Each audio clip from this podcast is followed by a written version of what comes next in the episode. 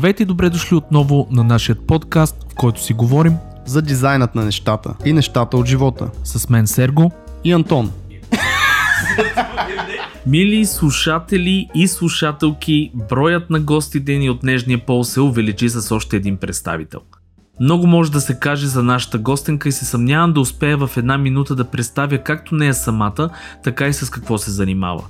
Ще започна от това, че Светлана Цонева е една от най-интересните и лъчезарни личности, с които сме имали щастието да си поговорим. Изключителен дизайнер и създател на небезизвестното студио за веб и брандинг дизайн Pixel House. Светлана е човек, който обича да споделя огромния си опит и това я прави един от супер лекторите на Softune Creative. Опита и в дизайна я довежда и до сайт на годината, където тя е почетно жури няколко сезона напред. Светлана ще ни разкаже страшно много за дизайн бизнеса, ще ни даде много полезни съвети и насоки как да се правят нещата правилно. Това и много други готини и забавни неща в този епизод с нашият гост Светлана Цонева. Направете си едно кафе и се насладете на почти 2 часа дизайнът на нещата.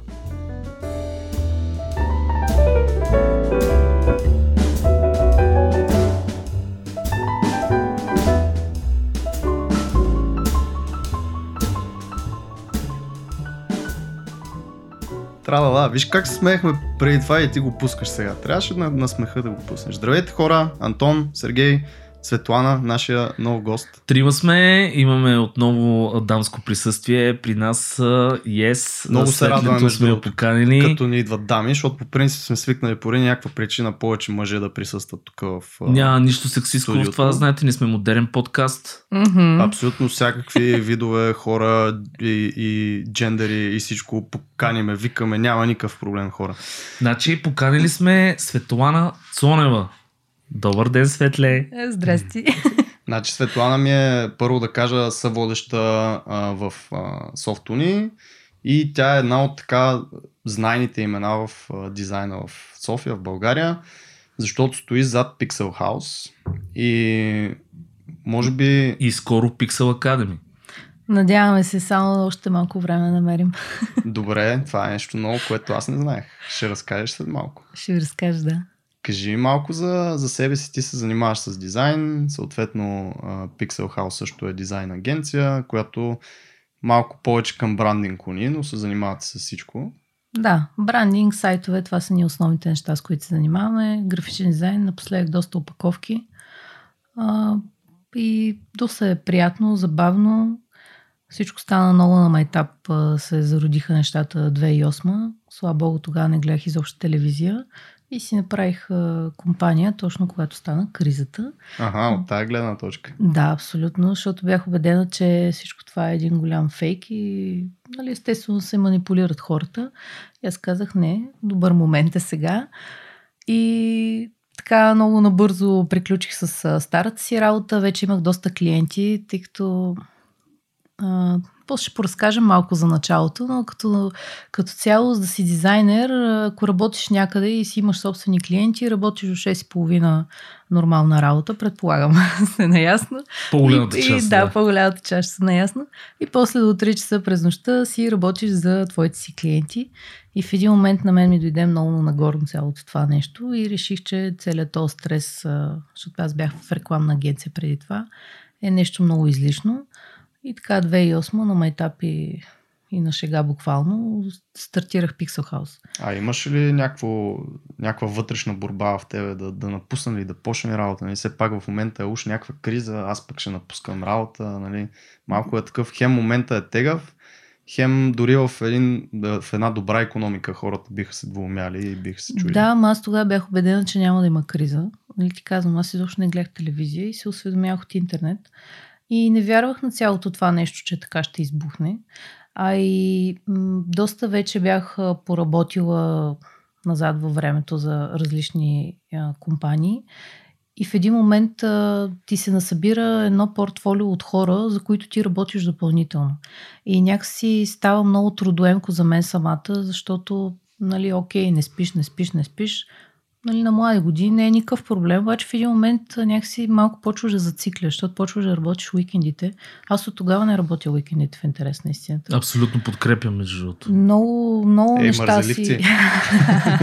Тук двамата Имаш време да дойдеш нашата. в двете агенции. Значи, като станеш като мене на 48 години, ще питам после Стана шеф и аз такъв няма работа изобщо. Само ще Абе, не прави е това, верно. прави После, онова. после светлото ще каже какво да си шеф, ама нека да не работиш изобщо. Напротив, слагаш голям търлеж гащите, работиш много повече, обаче някакси ти е много по-спокойно на душата. Иначе за уикендите и за всички дизайнери го казвам, защото това е нещо много важно. Аз всъщност разбрах, че ако продължа да работя уикендите, не рефрешвам, не спортуваш, не правиш някакви други неща, ти зацикляш много здраво, а пък нашата работа малко или много е свързана, в смисъл даже много често много е свързана с креатив частта. И всъщност трябва да успееш сам да си кажеш, окей, аз трябва да съм добре нали, съкъла, в смисъл да си се рефрешнал, да си се разходил, ако ще е така някъде в парка, няма никакво значение.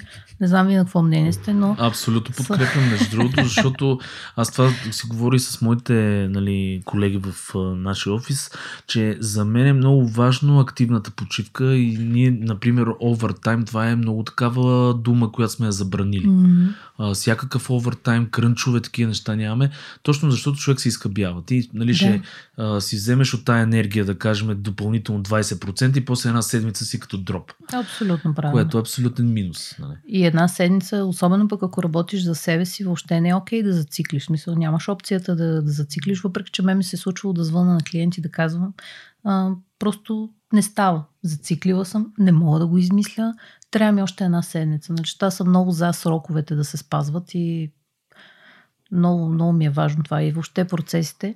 Така че а, мисля, че човек трябва сам да си наложи почивката и до днешен така практикувам и да ви кажа все по-добре. Ти си по-към, нещата. да, по-към арт отиват нещата при тебе. Смисъл, един артист трябва да има повече време, съответно и М. така нататък. Как ги разделяш нещата? Тоест, а, смяташ ли, че, понеже аз съм малко, за съжаление, в другия край, нали, че продъкшена е малко като Продикшн.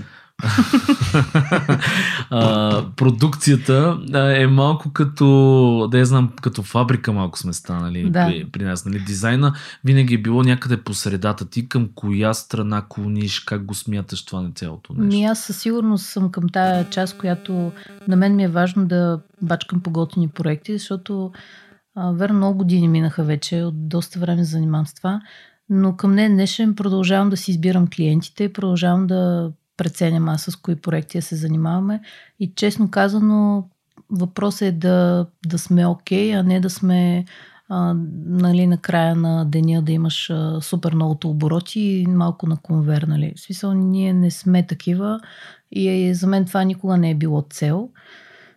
Честно казано, предпочитам така да се фокусирам по-бутиково, да си се запознавам с клиентите, което нали, някой път даже ставаме много близки, което знам, че е грешка, но пък Къде е грешка, къде е плюс? Ами не знам къде. Да, между другото имам страхотни приятели, които са ми били клиенти, а, така че не знам. А, мисля, че е по-готино, поне за мен, а, и за да се чувствам добре, защото мен ми е много важно, нали. Аз не го приемам, че ходя на работа, приемам го, че някакви хора ми плашат за нещо, дето наистина ми е приятно да го правя. И някой път се зарибяваш, стоиш до по нощите. Особено има сайтове, които ако има нещо, де трябва да цъкаме повече а, и да се раздвижи нещо или някъде нещо зацикли, ме ми е интересно, нали? Не ми е, не ми е проблем да имам някакъв овертайм за такива неща. То е малко такова зареждащо. Е, малко е като хоби, да. Аз Да. това се кефа на нашата професия, изобщо ако мога го така генерализирам, защото нали, всеки в някакъв а, канал се опитва да се забие, примерно ние гейминг, вие вебсайтове, но винаги и с технологиите идват супер интересни неща. Да.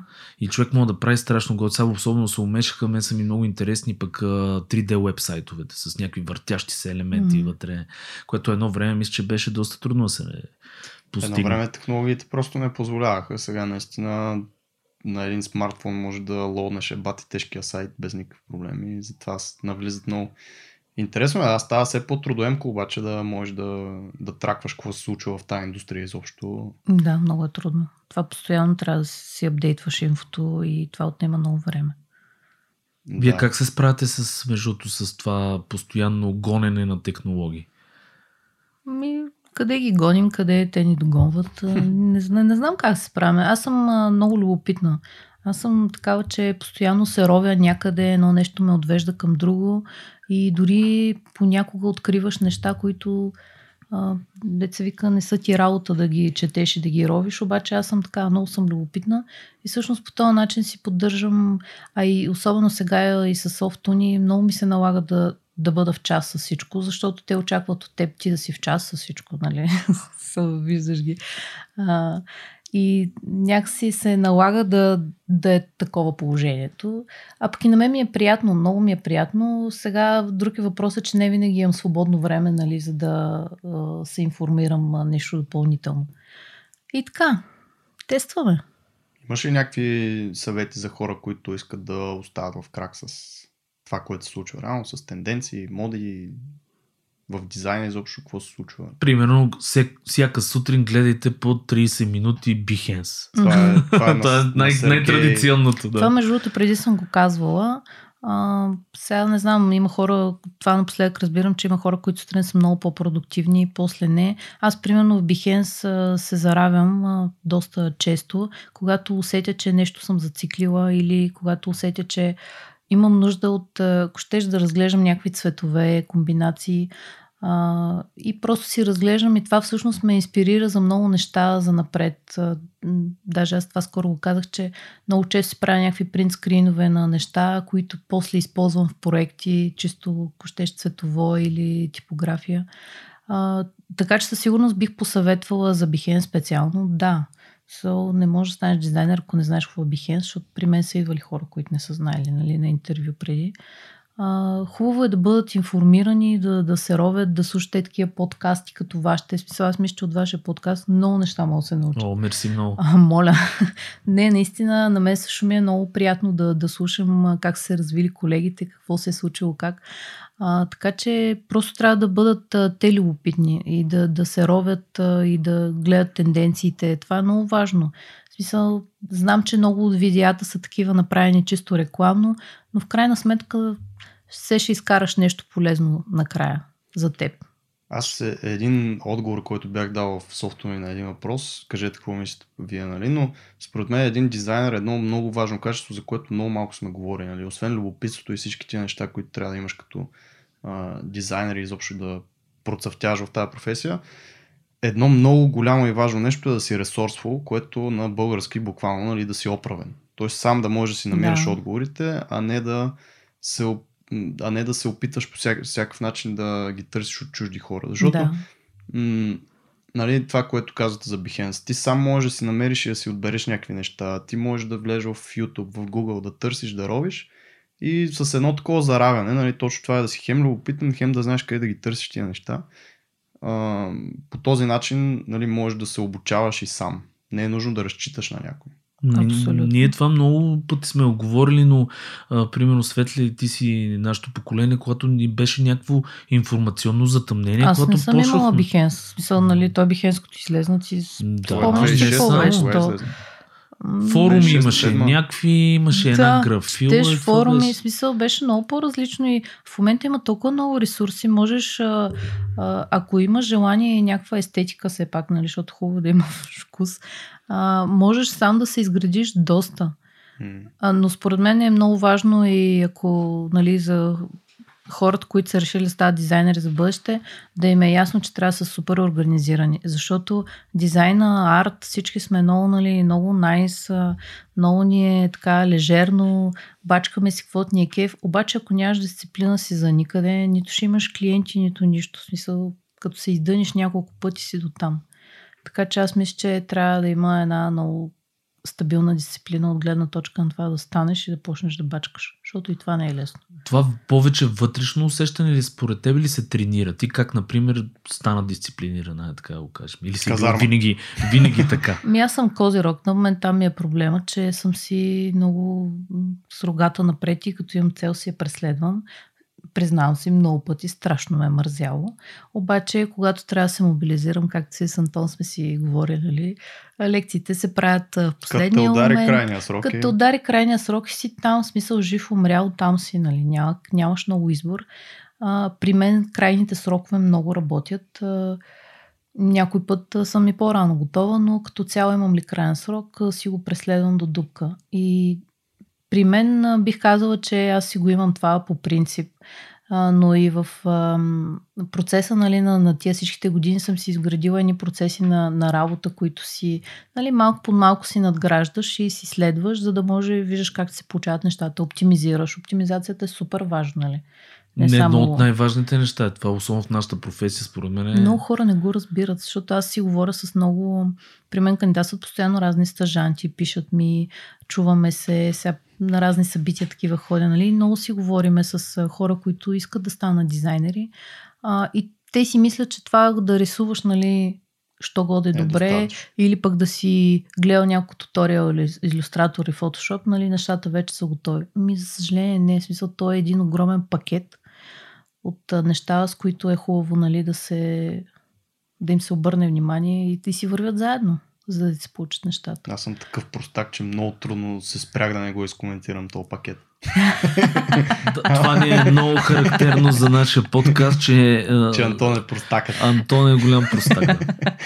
Това е прекрасно. Напълно, между другото, съм съгласен и а, това е много важно да знаят хората, че това е съвкупност от умения, които се, да. според мен се тренират. Вътрешно усещане, Нали, аз съм сигурен, че има хора, които са излезнали нали, като пшус, като малки и вече са супер дисциплинирани. Сигурно има такива или от малки са ги... О, аз да не си помислиш сега, че е някаква мега дисциплина при мен. Просто ми е важно. Не, но аз знам при тебе какво е, защото при мен е абсолютно също. Първо, mm-hmm. че ако имаш крайен срок, винаги го по някакъв начин приоритизираш. Приоритизираш да. и се справяш накрая.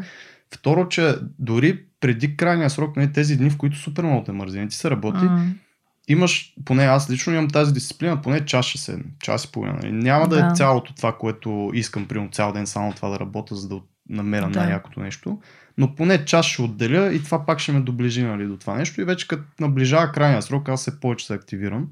Това е когато нямаш мотивацията или не си толкова инспириран. Когато си вдъхновен, инспириран, там е ясно, там сядаш, бичиш, няма значение да. крайния срок след 3 месеца, обаче сега нали, супер много искаш. Просто, че много хора го нямат това да да седне да работи, което се нарича професионализъм в нашата да. професия, без да има тази мотивация, без да е вдъхновен, без да чака тази муза. И аз тук не за първи път и Сергей много я препоръчва тази книга, The War of Art, която а, точно това самаризира. Нали? Как художници, артисти, дизайнери и всякакви такива хора, които писатели чакат да... Защото тя мисля, че ставаше дума за писатели всъщност. Повече. Да, но идеята там беше за прокрастинейшната и нали? Да, и да не чакаш дума. Да. да не чакаш музата. Тоест, ставаш сутринта, работиш, независимо дали това ти е на 100% работата а, или на 10%, това пак те доближава нали, до края. Със сигурност и аз съм с две ръце за това. Даже аз много често, когато не че ме мързим, просто не искам се занимавам с нещо определено в момента, примерно като за лекциите, да кажем, ако трябва нещо подготвям. Това, което правя, влизам в интернет, почвам да чета статии. Mm-hmm. Нали, ти реално ти пак се подготвяш по този начин и примерно си изпращам на имейла или си запълпетявам картинки. В смисъл, по някакъв начин намираш как да, да стъпки напред да, да тръгнеш, да. нали, да се приближиш към крайната цел. Защото, каквото е сигурно, всички сме хора, не винаги ни се занимава с някакви Не сме роботи, неща. разбира се. И не мисля, че и трябва да бъдем, защото по крайна сметка трябва да ни доставя удоволствие цялата тази история. Аз... И най-важното нещо, според мен, е да не се отказваш. За дизайнерите, защото арт хората са малко по-такива, които а, по-лесно изпадат не в депресия, ми така някак си сдухват се. му викаме. О, да, добре, окей.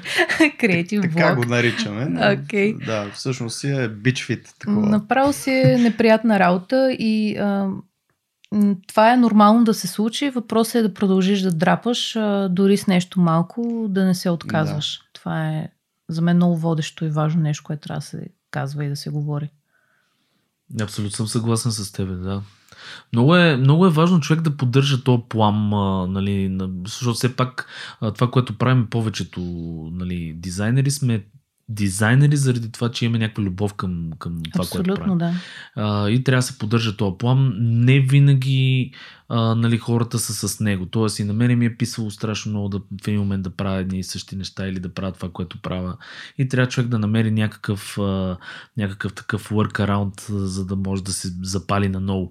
А, примерно при мен това е с много обичам да правя неща с а, ръцете си, както сама виждаш, аз. нали, да рисуваш. Аз точно за това натам отивам да те питам за, за а, Ок Доц, нали? Ок Доц е. Dots, да. Да.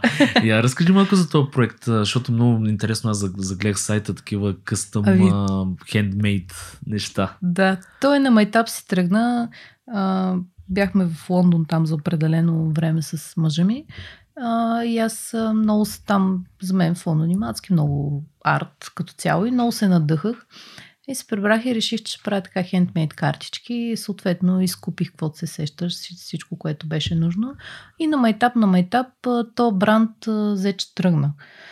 Даже в момента се радвам, ако нямам поръчки, защото нямам много възможност да го обслужвам. Просто отнема много време, ще ги правиш реално ръчно. То си е лейбър, То си- както и да го погледнеш. Да, да, примерно по коледа става страшно.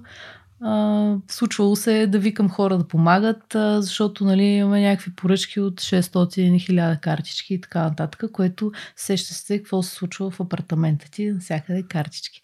Но е много забавно и това е нещо, което мен супер много ме зарежда.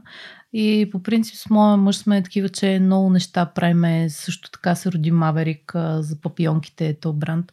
А, той пак беше инспириран много от а, като бяхме там. А, и, и така, много неща действаме сърце и всъщност това е може би нещо, което пък а, там разпускам. И същевременно аз съм такъв човек, който като види нещо, винаги се опитвам да превърна нещо в бизнес. Мисъл, най-малкото си избиваш парите за консумативите, малко от времето, нали, защото каквото да си говорим, хубаво е да си има някакво възстановяване. И така, на майтап, на майтап, обаче взеха да се случват нещата и си цъкаме. Това е много готиното. Да, аз съм голям привърженик на това да правиш, защото нали сме в диджитал, такава digital Да. world, както му казваме ние.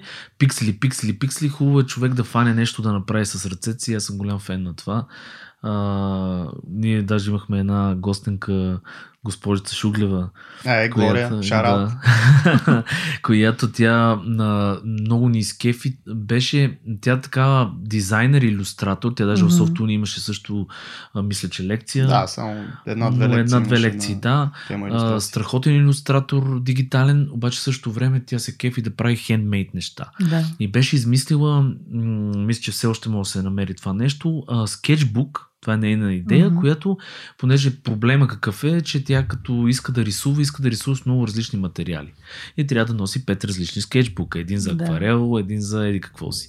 И тя е направила скетчбук, който всякаква ви- видове хартия има Е, в е него готино. в един скетчбук, да. И примерно това тя каза, с какво се сблъсква, но на нея тази сила идва точно от това, че иска да прави нещо с ръцете си, нещо, което да е отдушник от Да. диджитал Ми аз неща. така си почивам, честно казвам, много. Сега, като имаш 600, нали, не е много почивка. И аз това ще кажа, 600 картички, Ами- но ми звучи като много почивка. А, прави схемата на Adidas, Nike, там на всички други. Е Взимаш едни схемата, дечица и действа там. А, нека да кажа под секрет, имам две племенички, които адски много помагат. Ето, виждаш? Ето, детският труд и го... Абсолютно. Обаче, знаеш колко е готино, защото Е, те се кеват а, между другото, от, също от тях тръгна тази идея. А, аз по принцип а, и с тях, и с сестра ми, ние много се занимаваме нали, с тях. И аз като се рисувам. И почнахме да правим картички с тях а, по коледа. И всъщност от тогава аз изпращам а, всяка коледа а, по почтата хора, не дигитално, картички на хората. И това започна още преди Одоц, реално. А, в последствие реших, че искам а, понеже не можех да си намеря готини картички, такива изчистени. Съм, моите картички са много изчистени, повече са черно-бели, част от тях с малко цвят. И всъщност това за мен беше много важно и се оказа, че има и други хора, които ценят тия неща, което ме изненада, честно казано, приятно за България. А, но с тях започнахме и те много се зарибиха и сега са станали много прота, така че са така аз лично съм много хепи от това, защото децата хем се кефят, хем задобряват някакви неща, защото те гледат да се съревновават нали, с теб по някакъв начин и трябва да ви кажа, че съм много добре. А я готвим възпитание, между другото, защото ги учиш на, на нещо, което да изкарват по някакъв начин средства. Нали? Да, Малко и защото- много си е бизнес. Между другото, те не знам нали сте запознати, но пред децата нали, там има много детски пазари, базари, всякакви неща, благотворителности по коледа, по не знам. И те винаги трябва нещо да произведат и при тях беше много лесно. А, картички, чиста работа. Супер. Добре, че има джамбо, нали? Да... Не, не, трябва да си го направил сам. Това е, Е, да, идеята. бе, това искам да кажа, Какво но джамбо? мат, материалите Материали, от да. джамбо. Ама Ти не, от- всичко не. се поръчва от Алиекспрес, ни по джамбо. О, О, тук вече съвсем нали, е оптимизирани адванс. процеси. Това е адванс, човек. Аз, Аз между другото за картички вчера, вчера или ден гледах някакъв твит в Штатите на една жена и идва 100 годишна картичка в почтата. Еха. Която примерно с всички там кредит карт, ресит и всички такива, нали, някакъв стак от писма има в мейлбокса, отваря го и най-отгоре нали, гледа някаква картичка, която е още с там, не знам си кой президент, марката нали, лика, 100 години буквално, преди 100 години била изпратена и чак сега я получават на този адрес, а то нали живее вече някакво друго Това да семейство. не е адреса. български почти, бе, човек. Не, не, не, американските почти. Сигурно в България. И тя в Twitter траква реално кой е соп, кой е, за кого е била тази картичка и Еха. намира техните такива, как им се вика, Наследници. наследници и на, там и правят едно родословно дърво, нали, вижда за кого е било, дава им е, картичката, нали. Е, И- добра статия са направили. Е, Да. Беше, беше якичко. Но Да. това е, нали, знаете вица за български почти. Най-сигурният начин да загубиш труп, ако убиеш, е да го пуснеш с препоръчено писмо. Е, ма той няма да се побере на една част, брат. Добре, сори за черния хумор. Да, черния хумор ще те върна. Между другото, понеже ти готино каза как започна нали, с, с а, Pixel House. А, какви бяха най-големите предизвикателства за, за тебе изобщо в изграждането, защото то освен бранд си е и бизнес, нали, то Мгм. сериозен. А, примерно през годините, какво се сблъска, ако искаш да споделиш, разбира се. А, да, да, нямам проблеми аз. Ми, истината е, че аз не съм знаела, че ако трябва да бъда честна, минал, миналата или по-миналата година, като направихме 10 години, по-миналата, да, тогава разбрах какво съм направила. Честно ви казвам, ти не го разбираш, ти не осъзнаваш а, какво правиш през цялото време, къде си стигне. В смисъл от толкова работа не, не, сядаш да си дадеш сметка, е, я да видя какво се е случило нали, през годините.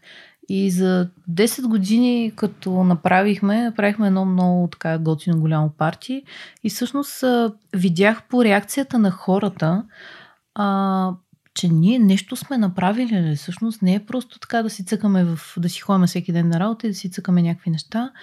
И много се изкевих, защото пък а, тогава си направих и труда да направя едно нещо, да събера снимки от а, тия 10 години с а, клиенти, с хора, въобще как си тръгнал и така нататък. А, и беше много интересно и всъщност аз тогава разбрах през какви неща съм минала и какво се е случило, защото истината е, че по-голямата част от всичко си ми е било нали, на моя гръб и аз съм се бъхтила. Иначе в началото а, първата година си бях хоум офис, нали, човека фирма. Общо взето беше много забавно. А, и в един момент а, обаче реших, че имам нужда от... Понеже аз съм много социален човек, много обичам си говоря с хора, мен това много ме зарежда, нали? Смисъл, дори сега така с вас супер, супер готино ми е, нали? Ще си тръгна заредена, а не... А, сега трябваше да давам интервюта.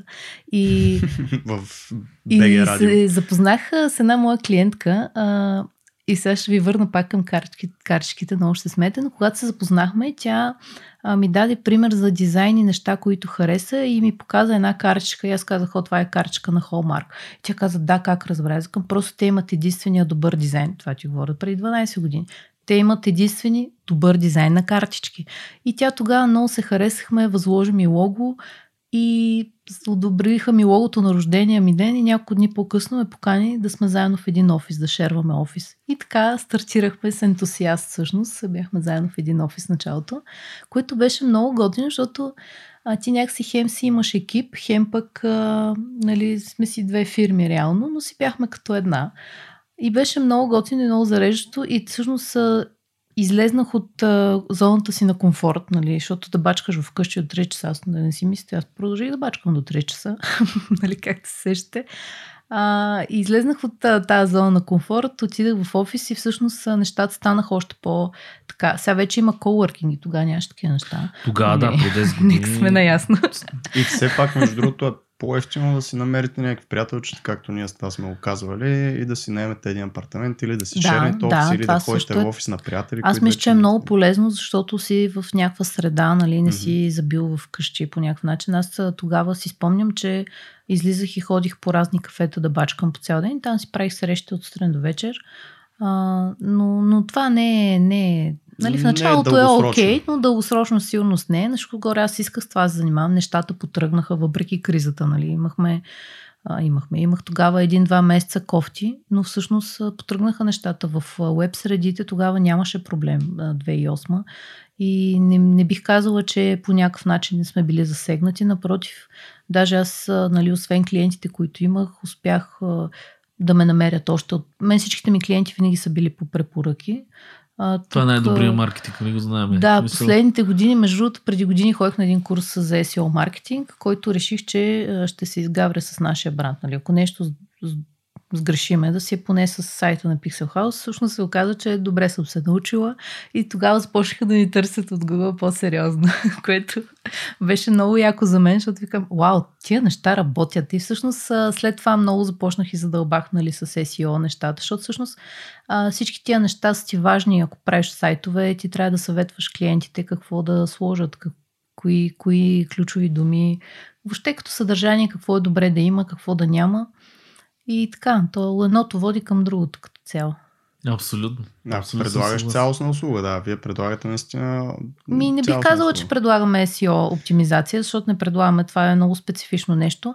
Но да кажем, че аз се интересувам и на всичките конференции, преди да ги прецакат за SEO конференцията, а, бяхме постоянно там. А, предлагаме го като, смисъл, това, ми, това за мен не е нещо като нещо допълнително. Смисъл, Мгм. мисля, че това е част от нещата, които трябва да свършиш, за да бъде един сайт успешен. Това е част от сайта, да, но аз имам преди точно това, че вие правите цялостен сайт. Примерно аз правя само дизайн и на Сергей Студиото също се занимава само с дизайн. И... Вече не. Вече не, нали, но преди това колко години вече. смисъл, Да, от няколко месеца е имаме аутсорсинг студио имплементация. само за дизайн. Да. Нали? Еми, ние правим и веб дизайн, правим и цялостни сайтове, и къстъм сайтове, Мгм. може да направим и с теми. С теми много работим между другото, но трябва да ви кажа, че имаме много големи успехи с темите, защото а, първо, че има в България много хора и бизнеси, които не могат да си позволят къстъм а, сайт да им направиш, ама им трябва сайт. И всъщност ние с дизайн и с оптимизация успяваме да им направим много добри проекти и те са доволни. Аз виждам нали, в последствие как се развиват нещата а, нали, успешни са. Така че, защото на времето трябва да ви кажа, че беше много нали, тегаво да кажеш, ами аз правя сайтове понякога с теми. Не, правиме с теми, правиме много яки проекти. Но ние сме големи фенове на WordPress. Аз съм голям фен на WordPress Да. и мисля, че не ти връзва ръцете. Ти, ти не е аз съм на, толкова. на кантар, смисъл, естествено, за, няк... за много случаи Има, си е има супер. неща, които много вършат. Да. Аз, а, той Сергей каза, че сме фенове, защото приема подкаста ни е на WordPress и някакви такива неща. Всичко е- Единствено и само защото наистина е супер бързо да се сетъпне. Все пак това е страничен проект и на нас. Нали, нямаме толкова време да отделяме за, за чак така къстъм неща да се правят. Затова за, за по-бързите неща, за клиенти, които нямат бюджета, за клиенти, които им трябва бързо, е абсолютно идеално нещо. Поддържа се 55% или колко вече от сайтовете са на WordPress. Има така статистика в цял свят. Нали? Това е Ти огромно вече нещо. не ги гледам статистиките за WordPress. М, да, така че а, готино нещо е. А, да те върна само на картички, попионки, работи, Да. такива неща, странични проекти. Ун, Ти се казваш, че отиваш в Лондон, зарибяваш се, връщаш се и правиш Да. нещо. Разкажи малко за такива пътувания и смяна на обстановка, защото съм сигурен, че и ти си О, като нас. Всяка се година зареждат някъде от- пътувам. А, заложила година съм си го. Тази година малко не. е, отидахме до Гърция. А, Пак се добре. води. Е, смисъл, аз съм си, да. А, аз съм си наложила от преди това от много години, преди много години си бях наложила, че всяка година ще излизам от България без значение, нали, къде е. В Смисъл, Мгм. сега тази година това се базикахме, нали, с че успяхме поне, нали, до Гърция да се изнижем за малко. Не сме пропуснали годината. А, аз много обичам да пътувам. Не бих казала, че съм обиколила кой знае колко много места, обаче пък където и съм била, съм си взела много и много, много разглеждам, много се лутаме по разни, обичам да се губиме по разни улички. Какво според теб зарежда в едно такова ново място? Просто много е странно това. Като отидеш някъде друга да връщаш се и си супер такъв нахъсан да правиш нещо. Да. Какво е, кое е нещо, което те така Ами, зарежда? Виж, аз не, не бих казала, че съм от хората, които се спукват да ходят по музеи. Обаче много обичам да се навирам в разни магазинчета, в такива места, където правят някакви хендмейд неща. Някакси да попиеш от цялото място. Не, не, не мисля, че има някаква специална формула. Мисля, че трябва да не си седиш в хубавата квартира, която примерно си взел. Мисля, че трябва да направиш 18, 20, 30 хиляди крачки и да обиколиш и да попиеш от всякъде всъщност. То, то това е. Ти няма нещо специално, което можеш да направиш. Нали, ходиш по известните места, гледаш, възхищаваш се, особено в Рим. Мен ми е супер любимо. Там съм си като вкъщи. И просто ходиш и се разхождаш, не знам. Мен много ме... Хората те зареждат, като се замислиш, особено в Лондон, там където и да гледаш, всичко е арт. Смисъл... То това е, че те имат уникален визуален език. Тия хора просто- и всичко е тяхното си. Виж и магазините, всичко е черно и бял човек. Това е. И те са го. Това им е със закон. Не знам дали е, сте се. Ми беше попадал. Всъщност те имат такъв закон, че ти нямаш право да си направиш магазина цигански, нали? Защото като погледнеш витрините, искаш да припаднеш. А пък там, еми, факт. Да, А да, пък да. там, а, като погледнеш витрината и, и си викаш, боже, тук защо няма едни огромни 50% а, надписи, фолия и така нататък. Хората си имат закон за дизайна. Елементарно. Това си е урбанистика, понеже моят баща той е архитект също, като Мгм. твоя мъж. И ние с него много сме си говорили, нали, като бях ученик, той много ми говореше за, за архитектура изобщо. В България, съжаление, точно тия закони на а, идентичността, изобщо фасади, да. а, нали, тази урбанистика, това, това си е отделно звено, където наистина хората се занимават да проектират улиците да. да проектират фасадите, да изглежда. Нали, англичаните са много характерни с техните тухлички. И това нещо Мгм. пак, си е, пак си е закон. Те, като, нали, да, тоест, там не може да дойде някой да си плати там, да дойде с куфърчето долари или паундове и да каже, при нас аз си дигна тук малък тач махал. Нали? Защото просто хората няма му позволят, че кажа, Защо сори, ама да. да. А тук е възможно. А тук можеш всичко да Да. направиш. Тук Да. не само е възможно, тук е факт. Отидете в манастирски вади и ще видите Нямам от каравана до бароков стил блок едно до друго без улица отпред. да. Примерно. Между другото, в, като бяхме един път в Рим, защото питаш нали, какво, какво правиш, mm. щяхме си изпуснем един път а, самолета. Направо си го бяхме почти изпуснали заради една изложба на Банкси. Мгм. Имаше, вървим се ние с кофарите, ще си хващаме вече самолета, всичко е точно, а, по-рано сме, представете си, а, нали, няма никакъв проблем, всичко е по график, а, минаваме и виждаме един огромен такъв транспарант, че има изложба, която стартира днес и примерно е била от 10 часа, да кажем. А ние сме в 9 и нещо там. И сега седиме и двамата смятаме дали ще ни стигне времето, стигнем до летището и т.д. При което виждаме, че всичко е на косъм, обаче сме упорити и ще стоим да видим В името на изкуството. В името на да. И сме се наредили първи. Те там, нали, сещате какви са проверки, какви са неща, докато влезеш. Няма да ти казвам колко бързо съм разглеждала изложбата, колко беше яко, как се заредихме. Това никога няма го забравя. Беше, беше феноменално. И смисъл, заради такива неща си заслужава си изтървеше самолета, въпреки че не го изтървахме тогава.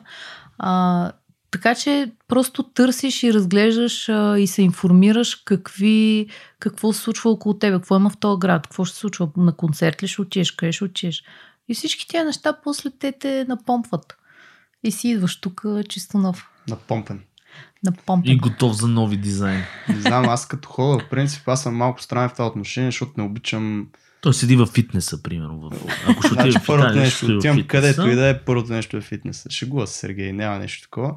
А, просто не съм много фен на обикаляне на музеи, на забележителност и това ми е нали, някакси не ми е първопричината да отида някъде. А по-скоро даже самото разхождане по града и Да. виждането на другите хора как живеят, защото е малко... Нали, хем живеят като нас, за Европа говорим, хем е някакво по-странно, защото като се замислиш, всеки от тях си има някакъв техен живот, Да, нещо абсолютно. тяхно си правят там, в смисъл цял живот, примерно градът е едно нещо, тия магазинчета всички са някакви семейни, да кажем.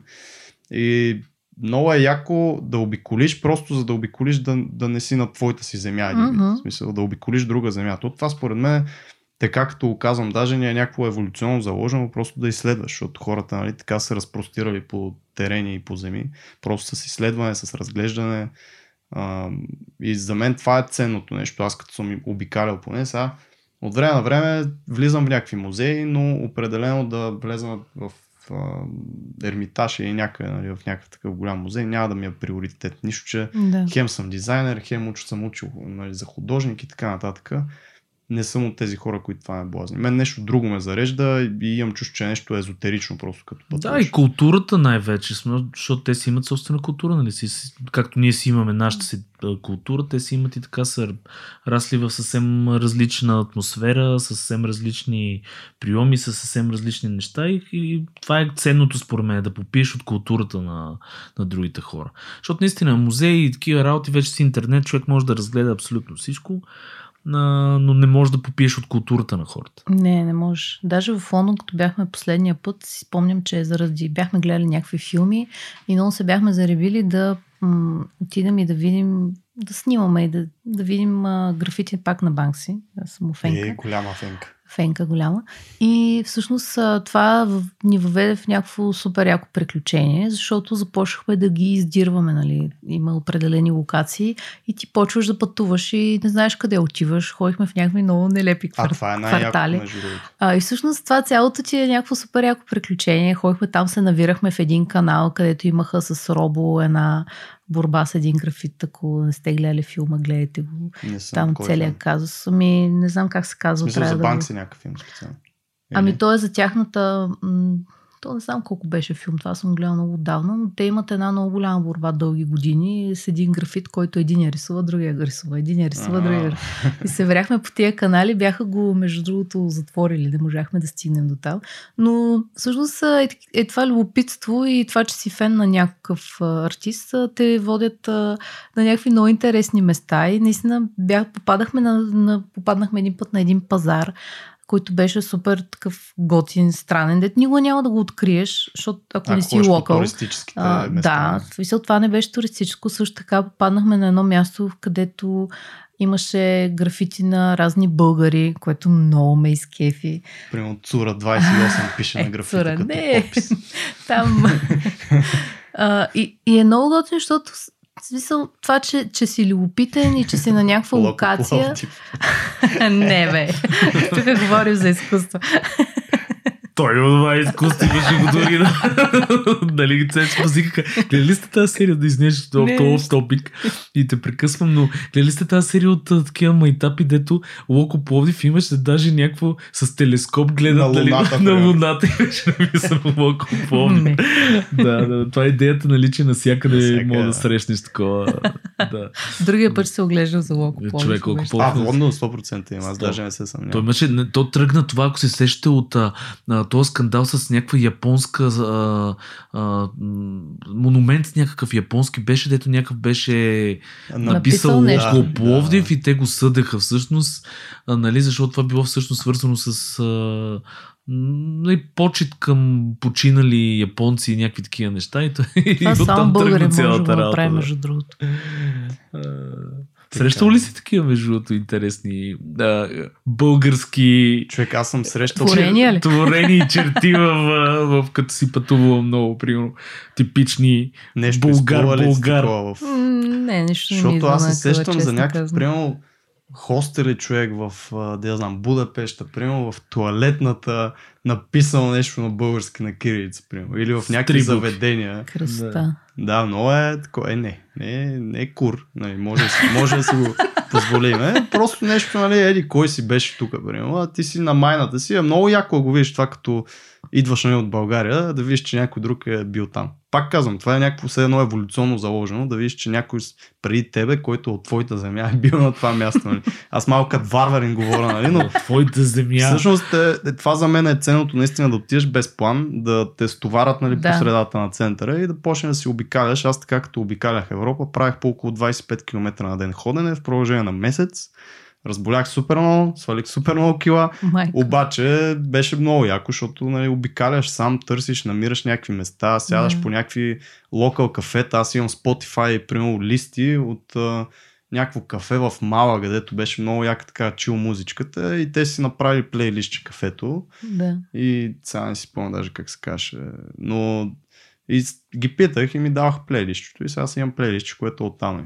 Мисъл, има някакви такива яки гъдали, които мен ме кефат в пътуването, а не да ходиш на конкретните места, където всеки ходи, където е лудница и да имаш план, нали, ще отивам, ще видим това, това. Не, аз съм на мнение, че не трябва да имаш план. Но това мнение си го изградих последните 7-8 години, защото преди бях човека план.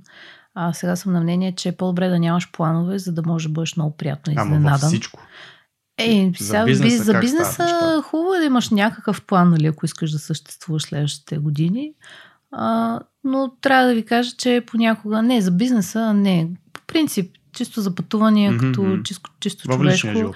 Да, в личния живот съм на мнение, че а, и дори ми е много по-лесно да се виждам с хора, защото преди постоянно тази седмица ми е пълна, заета съм, не знам си какво. В един момент ти от толкова планове не може да се случи нещо, което е изненадващо. А, и някакси Да, не оставяш време, в- да, не оставяш време за някаква спонтанност от планове и някакси пък и сега с този COVID, нали, някакво говорим. Няма, нямаше много планове в COVID, но пък така като съм си разчистила програмата и се чувам с разни хора през седмицата, ми е много по-лесно или пък ей, сега в случая, ей, тук съм в квартала, искаш ли да се видим? И всъщност в един момент, даже че е много по-лесно да се виждаш с разни хора импулсивно, отколкото да правиш нещо по-специално като план. Това разчистване как става? Намерила си още някой да ти помага или ти сама си отрязала някакви примерно, клиенти или обем от работа си казала, че до толкова ще работя, повече Просто няма и така аз винаги поемам проекти, които можем да свършим в времето. И съответно това е, защото знаете, че е трудно да затвориш един проект. Договори, неща, докато се стартира реално проекта, не е никак лесно. А, и аз съм на мнение, че трябва да се поема работа, която може да поемеш. Ние имаме нали, колеги, които странично ни помагат много, допълнително, но за мен е много важно да, да е спокоен процес, защото нашия процес е такъв, че наистина не може да хванеш и да изореш нещо за една седмица. Сроковете са една идея по-дълги, нали, не че не правим неща за онзи ден, всички ги правим. Но въпросът е да, да намериш начин да си задържиш спокойствието в работата, за да го нямаш този стрес. Защото а, трябва да ви кажа, мен стреса много ми е вредил в годините и тук а, последните години реших, че приключвам с този стрес и искам да ми е една идея по-спокойно и съответно така пък мога да поемам и повече неща, защото сега софто ни е нещо, което ти сам знаеш колко ангажиращо е това. Да, А, не изглежда, обаче пък се оказва, да, че изглежда много изи, но всъщност си, си е един адски ангажимент, който е много сериозен ангажимент и много хора разчитат на теб. И там вече публиката ти е доста идва, по-сериозна.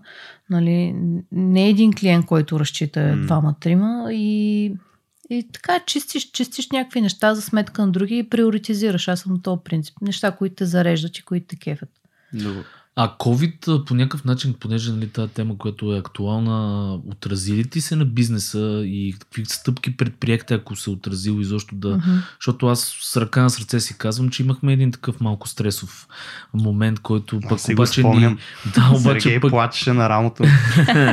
обаче пък ни помогна да предприемеме доста действия, които всъщност ни обратно ни върнаха много. Така Мгм. че... Ми, сега сигурно нелепо ще прозвучи, обаче при нас нямаше проблем с COVID. Напротив, ние станахме супер по-продуктивни. А, да, Антон е не тук. Моля те, човек, има туалетна дума. А, това беше в бутилчите. А, COVID а, кризата, кога- когато настъпи, всъщност ние бяхме поели доста неща в, във времето. За напред, а, дори трябва да ви кажа, че помните ли петъка, там мисля, че беше 13 март, когато ни затвориха, аз тогава подписах един договор, нали, за Петък следващ... 13 ли са ни затворени? Ми, Мисля, че Мисля, че беше- нещо А, такова не беше. Да, да. Дали е било Някакъв спомен. 13, може и да... Мисля, че нещо такова Бе, беше. петък беше, Че е много Беше петък, да. И аз всъщност преди да стане цялата тази лудница, си спомням как а, с а, ен- един нов клиент подписахме договор на капака на колата ми. Защото нямаше много време да чакаме да понеделник, защото нали, ти не Мгм. знаеш какво ще стане понеделник. И всъщност понеже аз за COVID лично както ви казах, не съм много фен на телевизията и осведомявам се от интернет и бях чела доста преди това и очаквах да се случи нещо подобно. И в февруари месец почнах да затварям доста проекти, които са ми за бъдеще.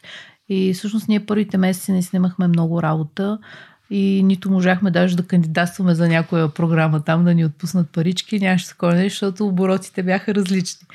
И хоум офис веднага съответно и всъщност се оказа, че хоум офис частта е много приятно нещо. Първо аз станах много по-продуктивна. Всички, Още повече. Всички, всички ние сме го така, да. това нещо и, имаше приръс. И нали да. сещаш, че когато а, скъсиш срещите с хората, това ходене по кафето, обяди, каквото се сетиш, тия часове, ходене до там, връщане, паркиране. И в един момент всъщност се оказа, че аз се озовах с адски много време. С една зум срещичка си уреждаш нещата. Ако искате един час, ще си говорим, няма проблеми. И а, видях, че нали, просто станахме много по-продуктивни и нещата се случват така или иначе при нас процесите на работа и преди това, тъй като аз не винаги се задържам много в офиса, а, всичко върви в а, Slack, в а, там различни програми, които се следят проектите и така нататък. И това не беше нещо ново и различно. За мен лично не беше проблем.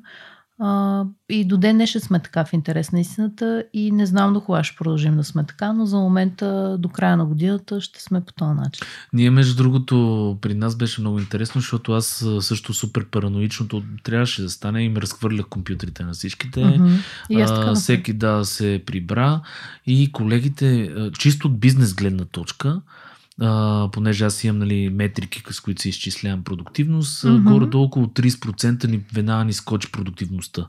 Обаче ментално хората в един прекрасен момент минаха 3-4 месеца, просто ги виждам как почнаха да се поизнервят. Ето няма как. И така нататък. И ние, то даже си беше някаква да я знам, ултиматум си беше от самите колеги, ни казаха, не можем да издържаме вкъщи. Ага. Щеме, не щеме, връщаме се в офис. А най-големият майтап, майтап беше, че аз нови офис, който се преместихме, точно една седмица преди локдауна, го бях се тъпнал вътре с всичките му неща. Да. И всички се радваме как ще отидем на нови офис. Беше ще играете джаги по цял ден. Ще играем джаги по цял ден, да. Не, не го правим хора, да, да знаете, не играем джаги по цял ден. Правилно. и, и, и всичко, и тъма ни затвориха и хората хем има един офис, който така ни беше много апетитен и интересен да, да ходим да бачкаме. Хем в същото време, нали, мой арт директор в студиото, тя в един момент беше направо на, каза, просто не, не, не мога повече. Дай нещо да правим, да се връщаме в офиса. И ние се върнахме в офиса, слава богу, нали, от няколко месеца сме там, нямаме никакви проблеми, но сега очакваме да видим какво ще стане с втория локдаун. Според, според мен, мен нищо няма да стане. И аз не мисля, че... Поне надявам се, но аз да, да внеса малко спокойствие в хората, които не се чувстват продуктивни вкъщи, защото това, за което Светлана говори, поне аз по себе си го гледам и ти всъщност го каза. В началото наистина е така. Имаш един буст на продуктивитето, а, нямаш това ходене до офиса, нямаш ходенето на, на обяд, примерно, а, размотаването и така нататък. Обаче по едно време просто идва момента, в който ти трябват някакви хора. А, все пак аз днес съм на някаква така е, еволюционна тема и когато, а, когато всъщност а, дойде този момент, в който да работиме заедно, тогава нали, стават по-добре нещата, защото сме свикнали да се правят неща от много хора, а не сам да си работиш по нещо. И то точно това е, като се затвориш сам вкъщи нали, с монитора, почва да ти влияе психически, почва да ти а, а и пречи, нали. Тук аз ще прекъсна също, защото пък става едно сливане между другото, което е с а, ден и, и, и нощ. Значи проблема на работата в къщи е точно това, че когато нали, а, си, човек е свикнал да почива на едно место и да ходи на друго место да работи, в този случай се получава едно тотално сливане на ден и нощ. Тоест хората започват вече нали, дивана, където почиваш и компютъра, където работят и на едно место и, и, и няма това разделение. И при нас, примерно, се получи точно това, че колегите реално, един а, нали, от колегите каза, аз вика съм в, а, не мога да разбера в, на работа ли съм, почивам ли, и в постоянен такъв цикъл съм, което допълнително натоварва и изморя. Ти как беше, Антонио? По същия начин съм. На мен бюрото ми е точно до дивана, както ти го каза. Точно това, което описа, а зад бюрото ми е хладилника, брат. И пред, а, и пред мен е телевизор. В смисъл, наистина не е много е трудно наистина. Хем трябва да си дисциплиниран, а, хем си го правиш супер трудно да си дисциплиниран, просто защото си затворен вкъщи. И аз не, не веднъж съм го казал, аз си го разнообразявам с кафета, с коворкинги от време на време, защото на мен това ми помага. Но ако направя паралела, който обичам да го правя с фитнес, аз вкъщи не мога да тренирам. Имаше едни дни, в които бях доста така нахъсан и си тренирах вкъщи. Нали? Следвах си някакви програми, работи, записвах клипчета, не знам си какво. И по едно време това също дотегва. И аз затова в момента ходя на фитнес, защото аз обичам да знам, че отида на едно място, което ми е dedicated за нещо конкретно. Ще седа там час и половина, два или колкото ми е тренировката. И аз знам, че там това ще правя. Смисъл, слагам слушалките, действам само това, не мисля нищо друго. Връщам се вкъщи, ако трябва да работя и отивам в кафето, ако трябва да работя. Знам, че там 3-4 часа ще седа, ще си пия едно кафе, ще ме гледат на криво, нали, сервитьорките, защото пия едно кафе, въпреки че в момента вече е много нормално. Това Сега вече го почва го приемат, да. И аз съм изключително продуктивен. Аз това с Светлана всъщност и го споделих, че аз за софтуни, а, понеже покрай работата, покрай стартъпа и всичко нали, малко много ми идва, обаче примерно като отида в едно кафе, знам, че следващите 3 часа само това ще работя и изривам страшно много работа, защото не съм си вкъщи, не се разсейвам а, фокусирал съм се и си правя това нещо. Така но, че това помага много. Но е факт, че затварянето вкъщи не влияе добре на хората. Примерно, не знам, има хора, които са по-домошери, ти светли ще кажеш също как а, се чувстваш, нали? но аз не мога да издържа вкъщи дълго време. Мисля, между четири стени направо се побърквам. Аз също много обичам да ходя по кафетата, да се да. срещам с хора, такъв човек съм. Не знам ти какво мислиш. Ами аз в началото доста насериозно бях взела нещата. Не ще сега ги подценявам в никакъв случай. Мисля, че всички трябва да се пазим. А, и бяхме много време вкъщи и в един момент ти избиват балансите, нали? А, но някакси успях а, почнахме после, между другото, ние си правихме примерно някакви вечерни разходки по нощите, защото трябва да правиш крачки, понеже аз пък го закъсах с кръста от преработване, да. което доведе нали, до съответно до това, че трябва да се движиш много повече. И започнахме по нощите да се разхождаме и в последствие, като видя, че нещо, нещо забивам или нещо зациклям, излизам. Просто излизам, отивам, разхождам се в парка и се връщам, правя някакви крачки. Смисъл, за мен това е доста важно. В момента и много ми помага, защото някакси ти се изчиства главата, нали. Примерно парковете, като бяха затворени, обикаляхме покрай парковете. Какво да правиш, нали? То нямаш много избор. Обаче въпросът е просто да не забиваш и да не си останеш вкъщи. Според мен, когато някой забие, защото всички забиват в един момент. Много е важно да станеш и да излезнеш. Ако ще излезнеш сам на разходка, ако ще излезеш с някой на разходка, нали, ако ще разхождали сме се дори с приятели, спазвали сме дистанция, чувстваш се добре. По телефона си говорите и сте примерно 10 метра. примерно се разхождаме заедно, но да, те така, нали, настрани и трябва да ти кажа, защото началото доста така... То не се знаеше наистина. Не се знаеше, е много и... неща не се знаеха. А, нали, не, че сега не се пазя пак от хора, но защото аз съм така много френдли съм към всички, се, нали... Social. Social, чак на моменти прекалено. Сега, нали, имам една лека по-такава дистанция, но пак вече съм на мнение, че няма да спра да се виждам с хора. Това няма как да стане просто. Въпросът е просто спазва някаква дистанция. Вместо да се целуваш с всички подред, просто им махаш от 2-3 метра. Да, примерно. Аз бях много щастлив, че се преместих точно до дивата част на Борисовата градина, а там нямаше как да затворят Ево. и на ловния парк съответно той се слива с дивата да. част на Борисовата. И всеки ден по два-три пъти буквално излизах по половин час някъде да, да влизам в тази гора и да се разхождам, защото изфъсквах наистина. Това не е, няма, няма не е нормално положение за, за никой човек това нещо. Не. Независимо колко си интровертен, колко си затворен. Винаги имаш едни приятели. И най-интровертният човек ще си има нали, някакъв, някакви приятели, които ще са му по интереси. Да кажем, някой, който е мега фен на борт игри, защото те ми изникват по-като интроверти, ще си има хора в обкръжението, освен Сергей, нали? А, защото ми прави тук фасони и ми дига ръце. А, те са хора, които ще имат нали, пак интровертни приятели с, с, с подобни интереси и те пак трябва да се виждат с тях. Смисъл, това не е не, не е като си интровертен да седиш вкъщи с мислите Хората си. не сме направени да седим между четири стени. Сега, хората не сме направени като цяло изобщо, но окей. Okay. а трябва ви кажа, че аз това, което всъщност направих вкъщи, направих си офис, все едно, смисъл съм си в офиса. Нещата, които ми бяха на бюрото в офиса. На туалетната сложи си такова ВЦ. Но то, не, ей, чу, не, ама не е лоша идея. Тук идея, между другото човечница да се слуша. Да. да, не съм. Не съм се сетила, ма той на нашите туалети нямаше ВЦ, така че всичко е точно. Направо си е. Всъщност много си уеднаквих нещата, както съм и в офиса, включително купих си същия стол вкъщи, какъвто ми беше в офиса. И това много ми помогна. И а, не, не си наруших нали, режима. В смисъл, продължих по същия начин. Сутрин си ставаш, се оправяш и се едно си нали, в офиса. И това доста помага, ага. нали, да не си си в къщи реално. Това съм чел, че е много важно, нали, да, да не, детска, да не ставаш от леглото по гащи и да е, отидеш е, да работиш. А, все пак да се облечеш, все едно отиваш на работа. Е, да, знаеш, надолу рутината... си по пижама, нагоре си облечен нормално кой за среща. пижама, кой без нищо. Това е един от типчетата, които се дават наистина за подобно нещо, за Това home office. помага. Обаче аз знам, че помага, защото аз съм го пробвал. Въпросът е, че помага пак до време. Тоест, това са някакви, на мене поне сега, нали, всеки е различен, но аз съм го пробвал това, наистина се обличаш, слагал съм ризи като mm-hmm. такова смисъл, просто да си седнал съм в някакво по-нормално облекло с дънки си риза. А, помага наистина до едно време, после почваш да свикваш пак с това облекло. Поне аз, нали? аз защото свиквам много с всякакви неща.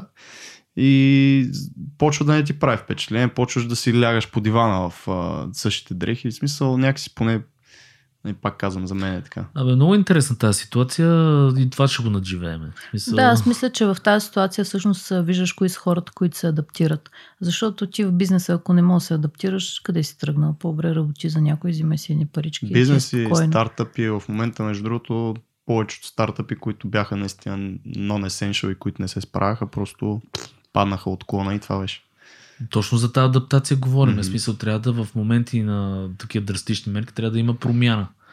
Ние направихме също страшно много стъпки от дискаунти през а, различни оферти, през а, контактване на какви ли не канали, намерихме си реселари, по това mm-hmm. време адаптирахме се, нали. Но както казваш, ти ние сме облагодетелствани, в смисъл тия дигиталните да, бизнеси, да. защото реално и при нас не се промени нищо. Същите канали на комуникация, които си имаме в офиса, сървъра ни е нали, по интернет се достъпва с всичките да. файлове. Единствено, това, че не бяхме заедно на место, което до някъде беше минус, защото нали, все пак това е колаборативна работа и се обсъжда страшно много, но пък това с няколко кола през деня да, се опраш. Да, и ние на то принцип и си върви работата, смисъл, чуваме се на някакви Тоест, часове. Хора, всички, които ни слушате в абсолютно бронирана индустрия сте, на много яко място сте попаднали. Слава Богу! Само да, си стойте. Не, то, така е, защото ти сама каза и 2008, примерно, че да. веб агенции, такива, нали, удари ги, естествено, аз бях в Мак тогава и, и съкратиха доста хора, но тя беше много голяма агенция. Да. Тоест тя беше 100 човека, примерно като бях аз и паднаха на 60-тина, като нали, беше като поприключи това нещо. Но всичко, което е веб базирано, много трудно може да се барне, освен ако нали, наистина не падне интернет и някакви соларни да, там изригвания, ни чупат тук електрическия грит и така нататък. Така че сме на много яко място. И аз бих искал да си поговорим с тебе за клиенти малко, защото това го засягаме от време на време, но не толкова често. А ти имаш богат опит с всякакви клиенти, нали, водене да, на, много на ми е забавно. Аз много обичам си говоря с клиенти. Точно това е, аз за това точно исках с теб да поговорим, защото ти се кефиш на, на воденето на тези разговори, ставаш си нали, до някъде и приятелка, каза с, с повечето клиенти. И ми е интересно да започнем с един въпрос, който е нали, как подхождаш към нови клиенти, с които примерно това ще ви е първата среща. Имаш ли по някакъв начин да, да оформиш разговора върху нещо, т.е. слагаш ли му по някакъв начин граници а, или просто се държиш чисто приятелски, нали вече... Е, не, не съм някаква супер приятелка. Ко, е, така, какво става, братленце? Шляп, такива. Не, не, не. Не, все пак някои са доста така сериозни бизнеси. Ако им влезеш така с 200, ще, си кажа, тая е луда, нали? Mm. Ай си хора, по-ми губи времето тук. А, ми не, аз винаги опитвам се да държа, особено на първа среща, някаква такава дистанция. Все пак, нали, събрали сме се работа да вършим, не само нали, да пиеме кафета и така нататък. А, и спазвам някаква дистанция, но много често хората от среща много бързо минава тая mm-hmm. дистанция, защото те, нали, а, те си изграждат някакъв образ за теб, защото много от клиентите ни ни проучват преди това, особено ако не сме с препоръка.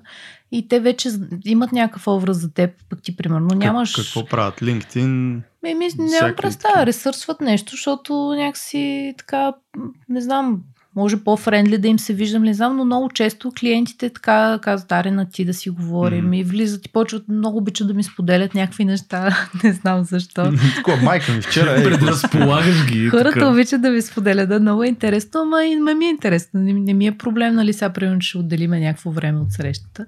И а, аз си разказвам за начина на работа, защото за мен това е много важно, чисто като процес, за да може клиентите да са спокойни как а, Нали, защото ти отиваш при дизайнери, сега не знаеш колко е, колко ще ти струва, как ще се случат нещата, какъв е процесът. Само ако си за първи път, да. А, да, и те обикновено това е нещо, което за тях е много стресово и аз го знам съответно и тия по-сложните неща и въпроси им ги разказвам още преди да са ми ги задали като Тоест въпрос. ги изпреварваш, да. С Ами да, отговорите. защото аз знам те какво се интересуват, тъй като аз като отида примерно при някой мебелист, също имам елементарни въпроси, срокове, цени, как работиш, на процеси на работа.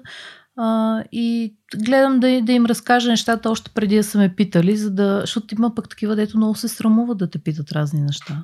А и си спестяваш и време, между другото. И си Защото спестяваш, минават да. 5-6 срещи, докато стигнете до тъй наречените, те не са неудобни въпроси, но така, нали, Кинти. за, за пари, за такива Да. бизнес нещата. И тогава вече ти си минала 6 срещи и О, човека, не, не. примерно, казва, еми, това ми е извън бюджета, почвате едно пазарлък Да. и, кажем, се отказва. Затова и аз съм много подкрепен Нямаш това в много самото толкова на, време за такива именно неща. Начало. смисъл, аз ти казах, че много си оптимизирам времето и предпочитам да работя по-малко и повече се разхождам и да ходя по такива места и да си говоря с такива хора като вас, отколкото да седя и да бича и само да си говориме, нали. А, на всичко отгоре при нас аз винаги казвам, че ако, защото има клиенти, които пък такива, които не са ни гледали портфолиото, някой е казал за нас и направо mm-hmm. обажда ми се някаква секретарка, отивам при някакъв шеф и той няма представа с кой си говори, нали, не знае дали ще му свърша дори работа. И аз винаги казвам, че е много важно за мен да, да видят а, всъщност какво правим, дали ние сме техните хора, може би дизайна, както ти каза за барока преди, нали, може това да не е твоето. Да, мутро барока, примерно. да, мутро барока. А, така че за мен е много важно те да се запознат с нашата работа и тогава вече е много по-лесно ти да обясниш и аз пак казвам, че съм си много в свои води, като си говоря за работа и те като видят, че така спокойно им обясняваш нали, нещата и, си, и те почват да бъдат спокойни. Всичко отгоре аз много се паля за разни, особено брандове, ако правим. А, като приключи срещата, като стартираме проект, аз продължавам да мисля за тия неща. Виждам нещо, пращам на клиентите, това е готино, какво мислиш? 12 часа е, луда ли си? какво вика мислиш за моя брат? Мен това ме това е нещо, което ме държи и аз по принцип съм си такава и според мен те и в процеса го виждат. Но специално за първата среща, за мен поне като съвет е кажете си колкото може повече неща за, като инфо, които клиента може да получи, защото по този начин може да спечелиш и клиента много бързо. Вместо той да трябва да те Един вид, а, опознава. ако сте, защото ти си ги изградила всички тези а, познания, нали, за това какво клиента ще те попита с времето, Еми, с с времето, срещи. да. Но ако вие се поставите на мястото на някой нов клиент, който примерно никога през живота си не е трябвало да комуникира с дизайнер, който да му изработи примерно сайта и не знае точно какво как се прави, какво е, нали, какъв, какви са процесите, mm. как се подхожда. Те много са, много са такива всъщност. Супер Повечето много, клиенти са такива и те много се притесняват от това, че не го знаят. И аз казвам, чакай сега, аз, аз не разбирам от твоя бизнес, не мога да изкарвам Точно, да. пари от твоя бизнес. Така че ще обясня как се случват при нас нещата на всичко отгоре. Ти няма как да обясниш всичко в първата среща. И казвам, това са стъпки, по които ще минем. Аз ще кажа откъде, кога, какво имаш нужда. Нали? Не е нещо страшно, не е ядрена физика. Това е един Аз тук ще го сравня с ходенето на доктор, защото всички сме ходили на доктор и знаем единия тип доктори, които абсолютно нищо не ти казват и ти казват, ети тия хапчета Да. пий там. И другия тип доктори, които обясняват абсолютно всичко и знаят, примерно, че ти си малко или много притеснен, защото никой не обича ходи на доктори, заболекари и така нататък. И започваш просто ти обясняват, нали, това така, това така, онова така, може би това ще се случи, може би това ще се случи. И просто чисто човешки Да, да, се, се поставят на твое място не знаят, че ти е некомфортно и се опитва да ти обяснят всичко по най-простия и разбираем начин. И това много само може да спечели някой, който тръгне да говори с клиенти по този начин, за да дори, дори те да го знаят, в смисъл това не пречи вие да си го кажете, нали, да... Да, да. Има пък и такива, Да затвърдите. които си мислят, че ги обучаваш едва ли не и Нали, като пък трябва да прецениш да не вземеш пък да им кажеш много неща, защото те почват да се обиждат, че едва ли не, не разбират, те не го знаят това да. и ти сега тук им обясняваш някакви неща. А пък нали, ти, ти няма как да ми знаеш начина на, на работа, нали, целият този процес, ако не сме бачкали заедно. И затова казвам, че адаптацията е много важна и да прецениш. Аз съм имала клиенти, с които първата ни среща е била отвратителна и съм била категорична, че няма да работя с този човек. А и после, примерно, много сме се напасвали. Тоест, успял си да обърнеш нещата Да. или пък се се... Ми, Да, а, знаеш ли, нагодили едни много, други. с- през годините ме се случвало, примерно работила съм с хора, които не са чували думата не. А, и ти като им кажеш не, и те стоят и те гледат странно си са, нали. А, много е, много е интересно, защото аз по принцип никога не съм се преценяла да си кажа мнението. Примерно те идват с някакъв проект. Какво мислиш за това? То е супер яко. Аз го измислих и аз казвам ми, «А, според мен това няма да работи. Не е окей. Нали, като- Не. и си казваш мнението, да. И те те гледат много странно, едва ли не каква е тази тук, ще ми казва, че не съм се справил и аз казвам ми според- и се обосновавам. Защото ако не се обосновеш, нали, само да кажеш не, това не е хубаво, на мен не ми харесва, никаква работа не върши. И всъщност аз винаги, когато се обоснова и така съм печелила много сериозни клиенти, а, и до ден днешен, между другото, с мен. И те това казват, а, много ти благодаря, че винаги казваш какво мислиш, защото хората с пари са свикнали всички да им лежат задниците, мога да го кажа. Можеш, И- разбира се. И, нали, те Няма съответно съм простак. всичко е много велико, всичко е прекрасно, което те са сътворили, а това не е така, нали? В смисъл, ти си дошъл при мен, за, за да чуеш моето мнение, експертиза. Да, щом плащаш ми за това. Да, разбира се. в смисъл, след като ми плащаш, аз даже съм казвала, ма няма смисъл ми плащаш, я виж какъв добър дизайнер си. Или като им кажеш, че няма да си сложиш под определен сайт името, много се стряскат и почват да те слушат, нали? Защото а, аз не мога да предам цял, всичките си знания и защо имам определено мнение за неща, нали? Защото аз много често вадя някакви лекции на, на клиенти, разказваш им, но реално погледнато ти нямаш толкова много време да ги образоваш тия хора и просто трябва да те оставят да си свършиш работата понякога. И аз затова казвам, вижте ни портфолиото, ако ви харесва, това е нивото, на което ние работим и услугите, които може да предложим. При нас процесът е лесен, аз опитвам винаги да е лесен процеса. Не само за плащането и тия неудобните въпроси, ми въобще като цяло комуникацията и да има комуникация. Много съм такава, звъня, не си ми изпратил, не знам си какво, много съм досадна, защото всеки си има работа, знаете. И ако не досаждаш, и те пък се кефят на това. Защото показваш за- отношение. им- И покажеш, че ти пука за техния Ама разбира продукт, се. И ги Което въвличаш в дизайн процеса, което Да. е Да. също. нали. И така.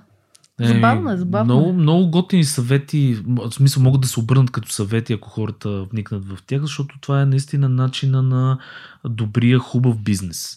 А, нали, това, което обикновено фриленсърите, за съжаление, им липсва, е а, това да показват процес а, да комуникират с клиента. В повечето случаи Да. фриленсър той се притеснява да му прати и да кажем клиент е в неведение, изведнъж се праща някакъв дизайн, оттам се връща един фидбек и се почва нали, една Да. страшна мъка. А, но мен друго ми хареса, което каза, нали, че не приемаш т.е. вие като фирма не приемате всичко и реално си избирате клиентите, защото според мен ние сме поставени дизайнерите в много така една, а, то нос две остриета. В смисъл ти можеш да поемеш поръчка, която може би е рентабилна, обаче пък после, за съжаление, портфолиото страда от това. Не го слагаш вътре Именно, просто. да, да, разбира се. Но трябва да мислим и за портфолиото, което е много, много важно нещо. Да, Защото това ни е. продава. Ва, да, абсолютно. Това ти е цялата реклама всъщност. И, а, всъщност аз мисля колко, да, да, да хващаме такива проекти, където реално да се изкефиш като действаш. Сега не казвам, че не взимаме проекти, които не са най-яките на света. Напротив, взимаме си, цъкаме и такива неща, но те са, да кажем, по, а, по-рядко. Нали? Или някой налага се, защото приема някой клиент е накарал някаква извъртка. Да, то си е бизнеса, не може да сме Бизнеса си е пики. бизнес, да, да но, а, но пък а, имам правото да откажа на някой, който е изключително, да кажем, нагъл на срещи и се държи нелепо. В смисъл, защо да работиш с такива хора?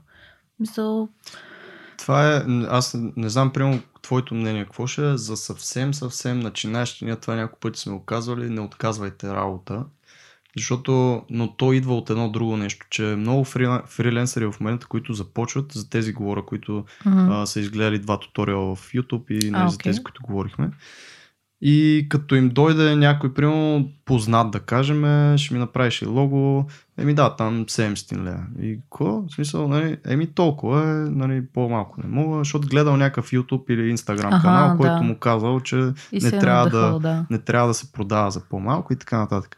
И ако не стане, отказват работа и примерно следващите 3 месеца те нямат нито една поръчка, защото са супер начинаещи. И оттам идва, може би, че трябва да си изградиш името, трябва да минеш през бая, нали? Има си стъпки, в смисъл не мога ги прескочиш. Точно. Колкото и да искаш, не мога И ги в прелетиш. началото, според мен, е окей да работиш и с кофти клиенти, ако нямаш абсолютно никакъв а, доход, ако нямаш абсолютно Да. никакви клиенти. Да. Просто за да си изградиш портфолио, за да из- изградиш навици, име, защото ще е малко по-сложно, но ти сама каза, на 20, примерно, е много по-лесно да а, гриндиш като побъркан, нали, Да. и да не спиш и да таковаш. Тук това, което говорим е, а, че тази свобода, която ти имаш в момента, която и ние, нашото студио, има, която Антон има, И това става доста с колеги времето. имат. Да, доста да, но това колеги, става с времето, знаеш. според да, мен. с времето става. А, за да имаш, да се чувстваш вече достатъчно така комфортно и да знаеш, че дори да откажеш клиент, примерно, няма това да ти пострада по никакъв начин а, бизнеса и тогава вече почваш да избираш. Да. Нали? Кажеш, окей, т.е. наистина няма да работим. Аз вече даже съм почнал да ги усещам, още на, на, на първи разговор ги знам. Да, да, аз човек ще така. Има ли проблеми, няма ли да има Да, проблеми. да. нали? Абсолютно. А, но за първи прохождащи дизайнери, според мен, това няма как да стане без опита, освен ако е някакво вградено чувство, има и такива талантливи хора, които... Някой извънземно там. да, да, но пък, а, смисъл, между другото, аз както имам Pixel House, не съм взимала клиенти, с които не искам да работя. А, но факт е, че аз тръгнах с клиенти, а, защото работих по нощите, бях си направила Тоест Но- клиентската база вече си е имала. Ами, имах, имах един много стабилен клиент, с който 7 години работихме много сериозно и още няколко малки. И всъщност имах някаква вече несигурност. В, нашия бизнес сигурност никога няма. Не знам всъщност. Така е, така е. Просто няма. Да.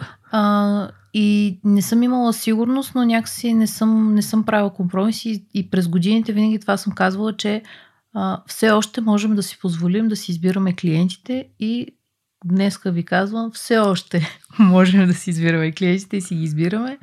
А, защото а, също така е много важно с какви хора работиш, защото тия хора утре ще те препоръчат на някой друг. И ако се хванеш с някакъв хейтър или някой, който не е окей за бизнес, на кой ще ме препоръча този човек? Аз не искам на никой да ме препоръчва в последствие. Не ми трябва други такива подобни. А, но за фриленсърите ти си прав, че в началото, аз затова казвам, че ако пък искаш да си изградиш портфолио, ми почни и прави неща, в смисъл измисли си проекти, ти можеш да си направиш портфолио без реални компании, не че Абсолютно, нещо. да. Това никога не е било задължително. Всички начинаещи, нали, повечето дечица си мислят, ми аз сега трябва да имам клиенти. Не. Ми не, не е така. Ти ако си добър дизайнер, ще направиш 10 проекта и ще си... Може да направиш редизайн на Nike, примерно. Да, Това е абсолютно. най-често. Да. Да. Тоест, да. Да, Обаче най-ти това е наистина вече, ако си по-такъв, малко по-напреднал. По-уверени, да. Да, защото на Nike, ако си абсолютно тук, що прохождаш и тръгнеш да им правиш редизайн, не сеш какво ще стане и това, не, ти не бих посъветвала някой да прави редизайн на Nike. Да, смисъл, имам особено казано, да, да, да. И това но пак редизайн става дума, нещо. че ти дори да си измислиш някакъв клиент, там някакъв бранд, да му направиш лого, да му направиш идентичност, вебсайт.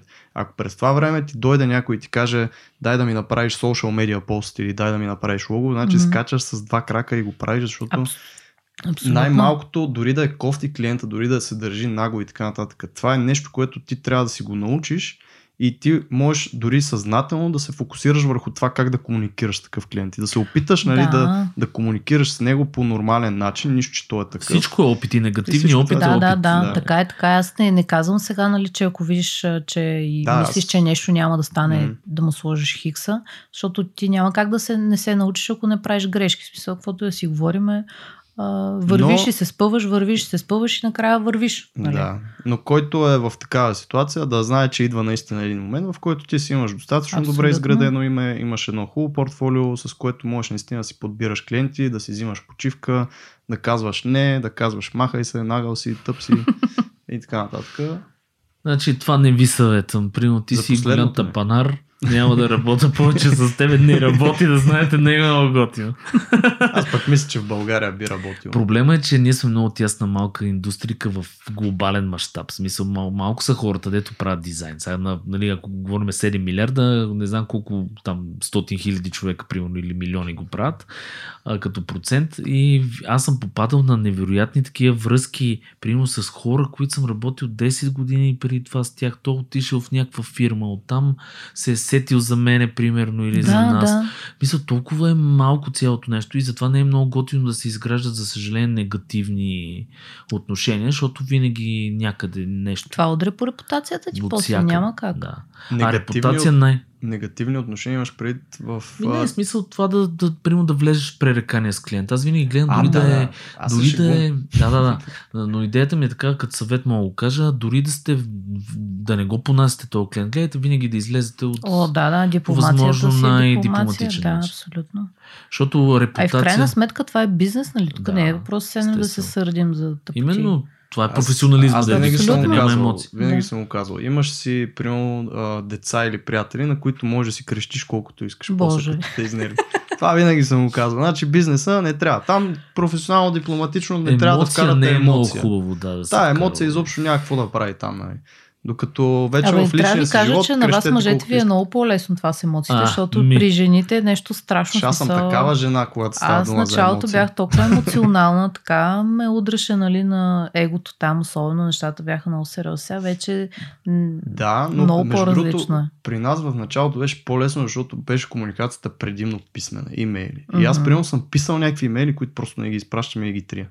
Защото ти идва Ой, наистина аз да съм му го кажеш... правила това. Да, а сега, понеже всичко става по Skype, Zoom, Да. да. Skype не, нали, но или лайв интеракция и е малко трудно да се спреш, нали? Пак Да. да. трябва да го направиш. Това между другото с имейлите е важно да го кажем, защото е много полезно и работещо. А, аз съм писала злобни имейли, не, но съм си казвала мнението в имейл към Да. клиент, който е бил изключително некоректен и така нататък. А, изписвам си всичко и а, прочитам го и го изтривам. Или направо хикса и не го изпращам съответно. И това е много работещо. В смисъл, ти някакси си казваш каквото си искал да си кажеш. Излял си си, Излял да. си си го, ти си окей. Сега, че той не е окей, той няма и да е окей, нали? Смисъл, той някой те е злобен, ти не мога нищо да направиш срещу Не мога това. го правиш, със сигурност. Не, и няма и нужда да ви кажа честно, в смисъл, няма нужда да оправяме света. Така че Аз си по... във Фейсбук го правя това постоянно. Пиша някакви коментари, обаче коментар, коментар, примерно 15 минути го Маля. пиша. И после такъв сядам и към какъв е смисъл? Няма ще смисъл, влезна, да. ще има да коментираме там някакви тролове, ще Да. се включат и аз тук два дена ще се загубя за някакви глупости. Бам, е. изтривам го и нали, пей сърце. Да, защото вече си стигнал до фазата, в която си наясно, че и времето ти е много важно Да. нещо. Това е. Нали? Да. Сега искам и другата фаза, в която изобщо няма го пиша този коментар 15 минути. Да. да стигна. И това ще е Тоест, следващия да левел. вече тотално... Не е бателен да, такъв. За отдреме ти. Значи аз съм там. Отдавна. Браво, браво. Браво. браво. Стигнала си... Значи ще се видиме по някое време. Скоро. Има много готино плагин, че аз понеже ползвам Thunderbird, между другото, за, като мейл Мгм. клиент. Това ми е на мен е workflow. И там съм си сложил един дилей. Имат Мгм. специален скрипт, който, който не, дори да пусна send, Да. то пази колкото минути го настроя, може и 5 минути, А, че това е след това го готино. изпраща. Да. И, и седи има- и можеш да го откажеш по всеки момент. То седи в все едно в да се прати. Да, на някаква опашка се едно чака там. И да това се ми е помагало прати. много пъти, защото наистина се присещам нещо или пък точно е за такива моменти, когато Мгм. агресираш, примерно искаш да му кажеш на това много неща и, и нали, емоционално му пращаш някакъв имейл и ми е помагало няколко пъти, защото аз честно ви кажа съм си баяк и бредлия, особено ако примерно ни настъпат малко по мазола и гледам да защитавам. Аз съм много такъв а, защитавам екип. да. Да, Като, екип. Да. като мама мечка. Това е, ти нямаш избор.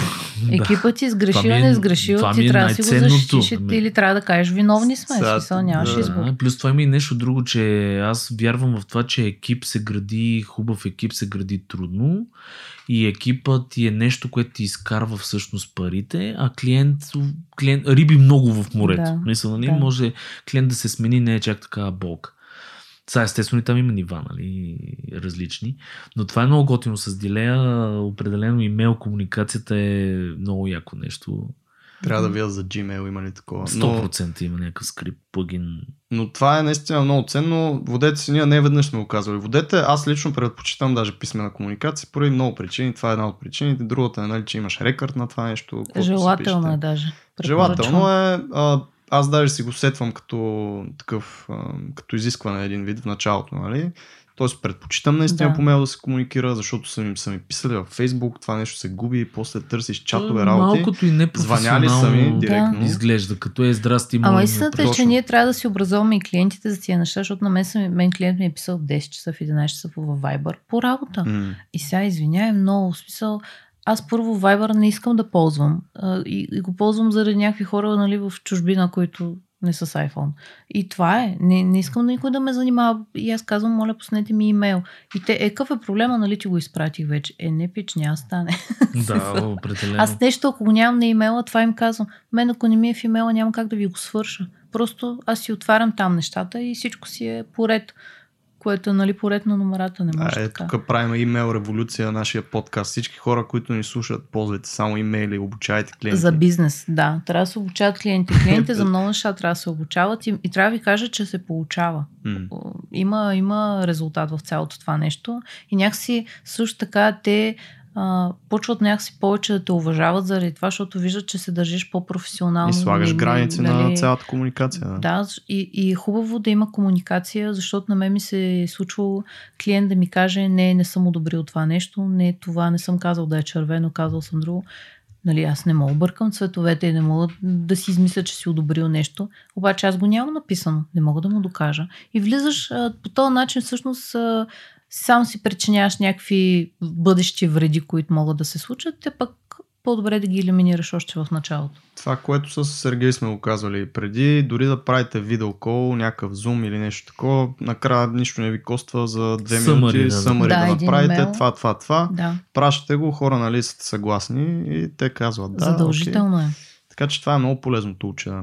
Аз и учтивче. и след среща съм го правила, особено като Да. има... Даже ми се е случвало по време на среща да си нахвърлям неща в имейл Именно. и после си го оформям и ми го пращам към клиента и, И- по този начин се застраховаш. И прави много впечатление. Мисля, хората се кефат, наистина виждат, че е професионално това, което правиш, а не е нещо сте си говорили, нахвърлял там във въздуха. И такива неща, тази комуникация прави впечатление, наистина. Тук може да го обобщиме, че всъщност комуникацията ни е една огромна част от О, работата. Да не говорим, че може би даже Сигурно е някой път 60% от измества работата, да, да, да. самия дизайн. И това е към по-новите хора. Просто наистина не си мислете, че хубавата картинка или там каквото Е правите е достатъчно. достатъчното Не. нещо. И Напротив. сега отпаднаха някакви 500 човека от слушателите ми. Браво, Сергей. Не, а, факт е, че за такива хора, които искат да се занимават Да. примерно с дизайн и арта, има как да се прави това. Или отиват във фирма, т.е. Или си намират House, или си партньор, намират да. партньор, Да. който да им движи по бизнес частта. Или а, ако нямат амбициите да изграждат чак, чак такъв бизнес, защото можеш и... Има много добри дизайнери, които не водят много добре комуникацията, обаче си Да. намерили готините клиенти, с които си работят дългогодишно. Те си ги знаят вече какви са, свикнали с, с тях и си изкарат достатъчните пари, които им трябват, нали, за да си живеят и да си правят готините дизайни. Затова раз, разлики в хората, нали, разлики в амбициите на всеки, който иска да се занимава с подобно нещо, а, диктуват това вече какви умения точно ще трябва да придобиеш с времето. Но комуникацията си е важно нещо. Какво да си говори? Хубаво каза. Сергей го тъпче на това. Защото това е едно от основите на, на бизнеса. Смисъл, а, с клиента, ако нямаш чиста комуникация по някакъв начин, а, реално много неща могат да се объркат в процеса на работа, пък така ти, ти реално доставяш това, което той ти е поръчал. Няма какво да му объркаш, защото си го имаш черно на бяло. Би ли дава някакви съвети конкретно за имейл комуникацията? Примерно как започваш или как приключиш това, което нали, каза с написването на то гневния или не гневния имейл, Мгм. но по-негативния, с изтриването, нещо друго идва ли ти много как се води това? Трябва да ви призная, че аз преди години много мразех да пиша имейли. Катя Тодорова от Memotion, кое, знаете, тя ме научи да пиша имейли дълги. Мале Катето, като ми изпрати имейл и аз си се обаждам и казвам, Мило, не мога да ти прочета имейла, нямам толкова време. И тя, ма как? Разкажи аз ми съм написала всичко, което трябва да се случи, защото ние доста работихме по едно време заедно. А, и в един момент всъщност тя ми казва, не, трябва да има подробен имейл на цялата история, за да може нали, да няма нещо пропуснато, защото все пак като са екипи, знаете, че не всеки. И тя всъщност беше човека, който преди години ме накара много да се замисля за това и аз след това започнах да пиша имейли, включително в началото, като изпратих някакъв дълъг имейл и тя ми се обаждаше да ме пита дали съм добре. Аз толкова бях известна с това, че мразя да чета дълги имейли, мразя да пиша дълги имейли и винаги казвам кратко, точно с булети, какво искате да ви се случи.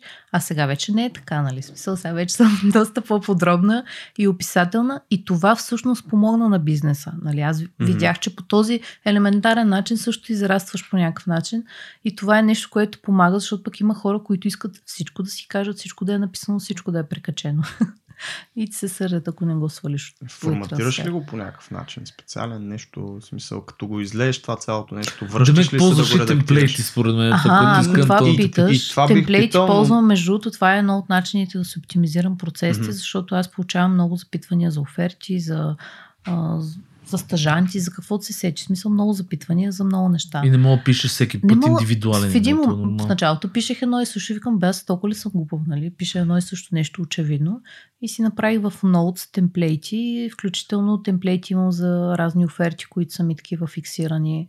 А, и това много помогна на процеса и за приключването на сделките, защото включително съм си направила разни форми за попълване. Ако пък харесваш офертата искаш да работиме заедно, видял си ни нали, нещата, ето това са ти условията, нали, начина по който ние работим. В сайта има разни линкове към това, които изпращам. Направо имам форма за попълване за старт на проекта. Ми да. Разбираш ли? И всъщност това на мен ми съкръщава много-много разговори, излишни а, срещи, защото хората искат да се срещат, искат да си говорим. И по този начин съм си оптимизирала много голяма част от процесите и продължавам до ден днешен да правя нови и нови темплейти, защото виждам, че има нужда за нещо ново, примерно. Mm-hmm. И това всъщност много помага, поне нали, на, на мен лично много ми помага. Защото реално погледнато аз изпращам оферта, дори имам темплейт за оферта, която просто да си я прикачиш последствие за оферта, за репорти и така нататък. За всичко имам. Това е много яко. Ние това сме говорили много пъти, че е хубаво mm. повторяеми действия. Нещо, което наистина едно и също се прави. Ами, хората то си го оптимизират. Едно и също. смисъл, аз няма да напиша да. нещо по-различно другия път. Просто ще използваш други думи, най-вероятно и друга структура. Да, голяма това, е, работа. То ще е също, да. Важно е човека да си получи оферта, да разбере ние как работим, да разбере основните неща, които го вълнуват. И това е. Така че да, това много работи, много помага. Това е яко. Направете си темплейт хора за процеса ви. Тоест как работите точно. Първа стъпка, втора стъпка, ако правите, примерно, wireframe и прикачете нещо а, или в едно документче. Да, PDF, прикачам и го... презентация, между другото. Да, или нещо такова, или PDF, че документ си направете, за да видят какво е wireframe или скица на сайт, примерно, ако ви нали, да. сайт предлагате. И това ценно е, да. И пак това обучава клиентите. Тоест, те започват да са по-спокойни, защото знаят какво следва. Да, но аз това за процесите, примерно, съветвам да го направят в сайта си.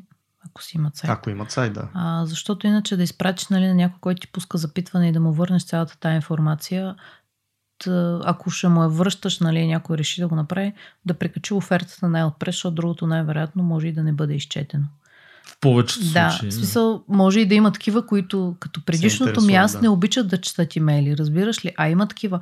А, много хора с по-сериозни бизнеси нямат а, време и не искат да, си, да ги занимаваш допълнителната информация. Той иска да знае, ти работиш по този начин, взимаш хикс пари, а, ще му направиш а, за хикс коя време. си, да, за хикс време това нещо, давай и не ме занимай повече. Има и такива, които не искат да, това е... да им взимаш от времето. Mm-hmm. И това, за това всъщност направо не знам, според мен дизайнерите като учат дизайн трябва да учат и психология, защото ти малко или много си ставаш един психолог и правиш профили на хората и преценяш дали можеш да си позволиш да му загубиш от времето с тази информация или не можеш. Защото някой път просто нямаш време. И пък съответно така можеш да загубиш клиент, нали, ако почнеш много да дрънкаш и да обясняваш неща, дето него не го интересува, защото паркинга му изтича, има друга среща, обяди, неща. Аз давам един конкретен пример, защото наскоро ме пак покрай от уста на уста един приятел ме препоръча, свърза един клиент с мене и като му разписах офертата в един док файл, реално докато я писах, не си я структурирах, намествах, премествах точно по този начин да видя кое за него ще е най-важно. Mm-hmm. И цената и времето я бях сложил най-накрая съответно и си я преместих отгоре накрая, просто защото реших, нали, че това е най-важното за случая, защото Да. те са стартъп, защото те това им е в момента нямат нали, голям бюджет и а, цена и срок в момента на тях им е едно от най-важните неща. Но по този начин наистина се приоритизират всякакви имейли и всякаква комуникация. Дори, дори в Facebook, ако пишете коментар, хора, има по-важни неща, които вие докато и говорите и изливате в този коментар, може след това да отсеете кое според вас е най-важното и да го качите нагоре. Тоест форматиране. Аз съм го казал, че най-честото а, дизайн нещо, което използваме ние като дизайнери в ежедневието си в момента, поне от моя гледна точка, е при онлайн комуникацията. Тоест аз като пиша на приятели, даже а, отстоянията между параграфите оставам, нали, ако, Да. ако е нещо по-дълго. Да, обаче много хора не го правят и сама виждаш в софтуни в групата, да кажем, коментари, има, които се изливат и са неструктурирани, нали, няма, примерно, ако са 6 параграфа, служете даже под заглавие, ако трябва. Това се Е, отнася те не за случайно са бъдещи Знам, дизайнери. знам, знам. Но Така това го казвам точно, че. Да. едно от най-често срещаните неща, които правим ние е да форматираме текста, дори, дори в, такъв, в такъв сценарий. Нали. И добре, ами Сергей, някакви финални Аз въпроси? имам само един финален въпрос, всъщност, защото наистина приключваме вече епизода. Жалко. Ще трябва пак да Ще направим. Ти си винаги, значи винаги сте ни, гостите всичките сте ни добре дошли. Ама ако искате по 5-6 епизода ще правим. А, искам да само две-три думички да кажеш за сайт на годината. Ти си в журито. Да. А, там, примерно, как станаха нещата.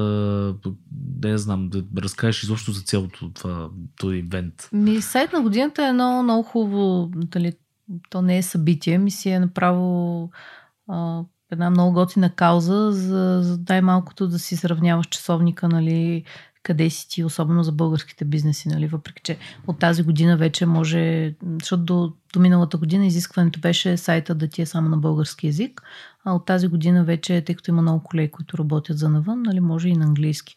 А, аз не знам от колко, доста години съм в част от журито. А, Жустин продължава да си ме кани, значи сигурно се справям.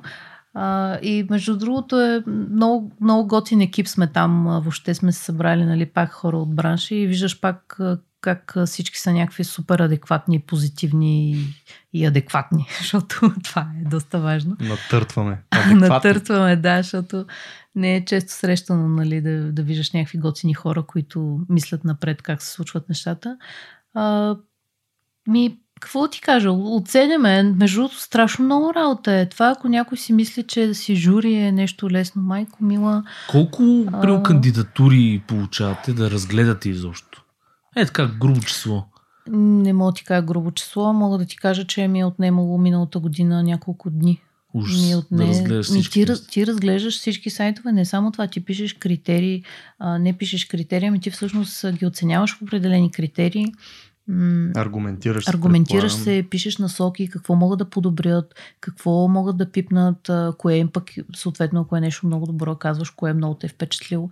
А, и то, то за това си е доста работа и си заслужава кандидатстването в сайт на годината. Най-малкото, защото ще чуеш един много добър фидбек от адски много професионалисти.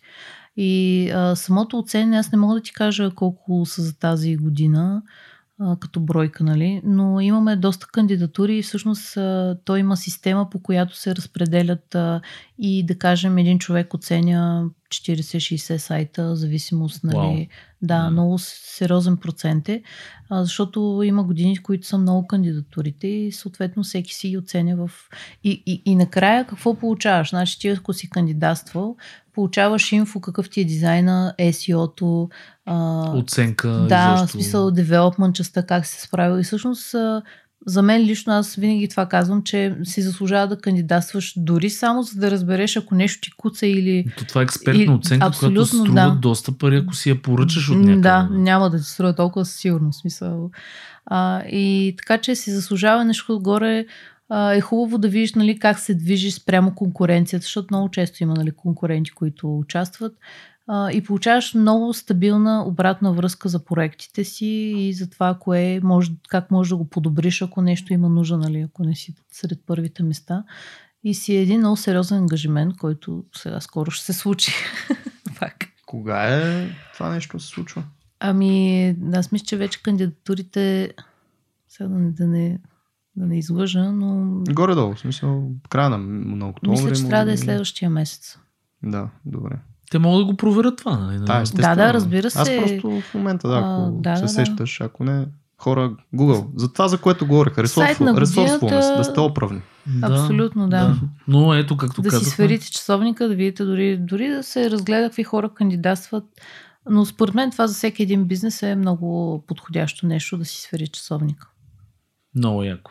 А дали самите бизнеси по-скоро кандидатстват или по-скоро Дизайн студи- агенциите, Ага, ми е различно е, различно е 50-50 е положението, честно казвам. Не бих казала, че дизайн агенциите само кандидатстват. Много бизнеси сами си кандидатстват и според мен много бизнеси го правят и за да точно заради тази експертна оценка накрая. А откъде знаят за това нещо? Според теб. Еми, То то, е се рекламира, то е популярно, популярно да. доста отдавна. Прави се маркетинг за това нещо. по Е, Фейсбук, да, да, даже миналата година ние им бяхме дизайн партньори, им бяхме Мгм, правили мгм. визиите, нали, за да може а, все Ясно. пак визията продава, знаем. А в курс. Ако не беше така, нямаше да ни има как, нас. Да. Като едно време усмихнати жени по цици. Това прави рекламата, човек. Такъв си сексист. Значи ние сме модерен подкаст, не сме сексисти. Е, добре, ти би ли искал да гледаш а, голи мъже по цици? Не, разбира се, Е, но тогава какво искаш? така, игнорирайте последните няколко секунди.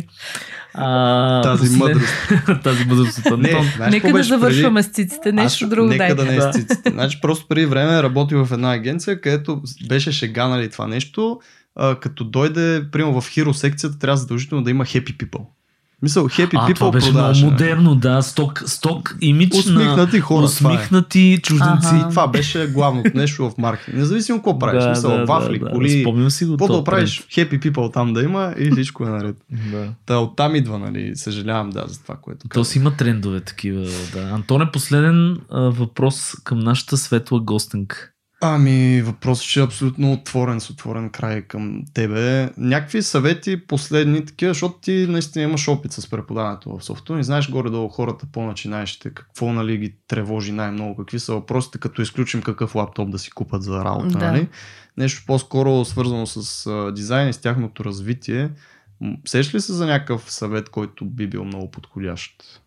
Ми, моят съвет е да, да не ги е страх да кандидатстват, но да не кандидатстват и да не си гърмят патроните на празно, защото това е много важно нещо да се знае, защото много от начинаещите дизайнери не са наясно с това.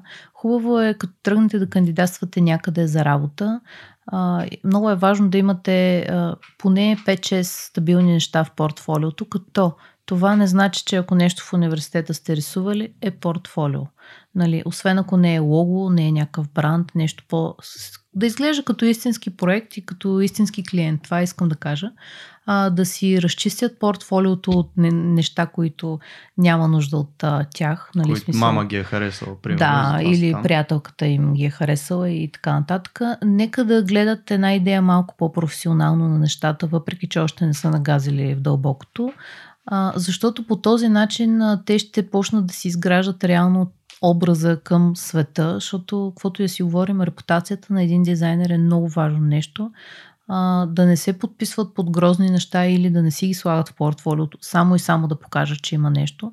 А, по-добре, смисъл аз съм наемала стъжанти с а, пет неща в портфолиото, защото са ме впечатлили. По-добре покажи пет добри неща, отколкото 20 неща.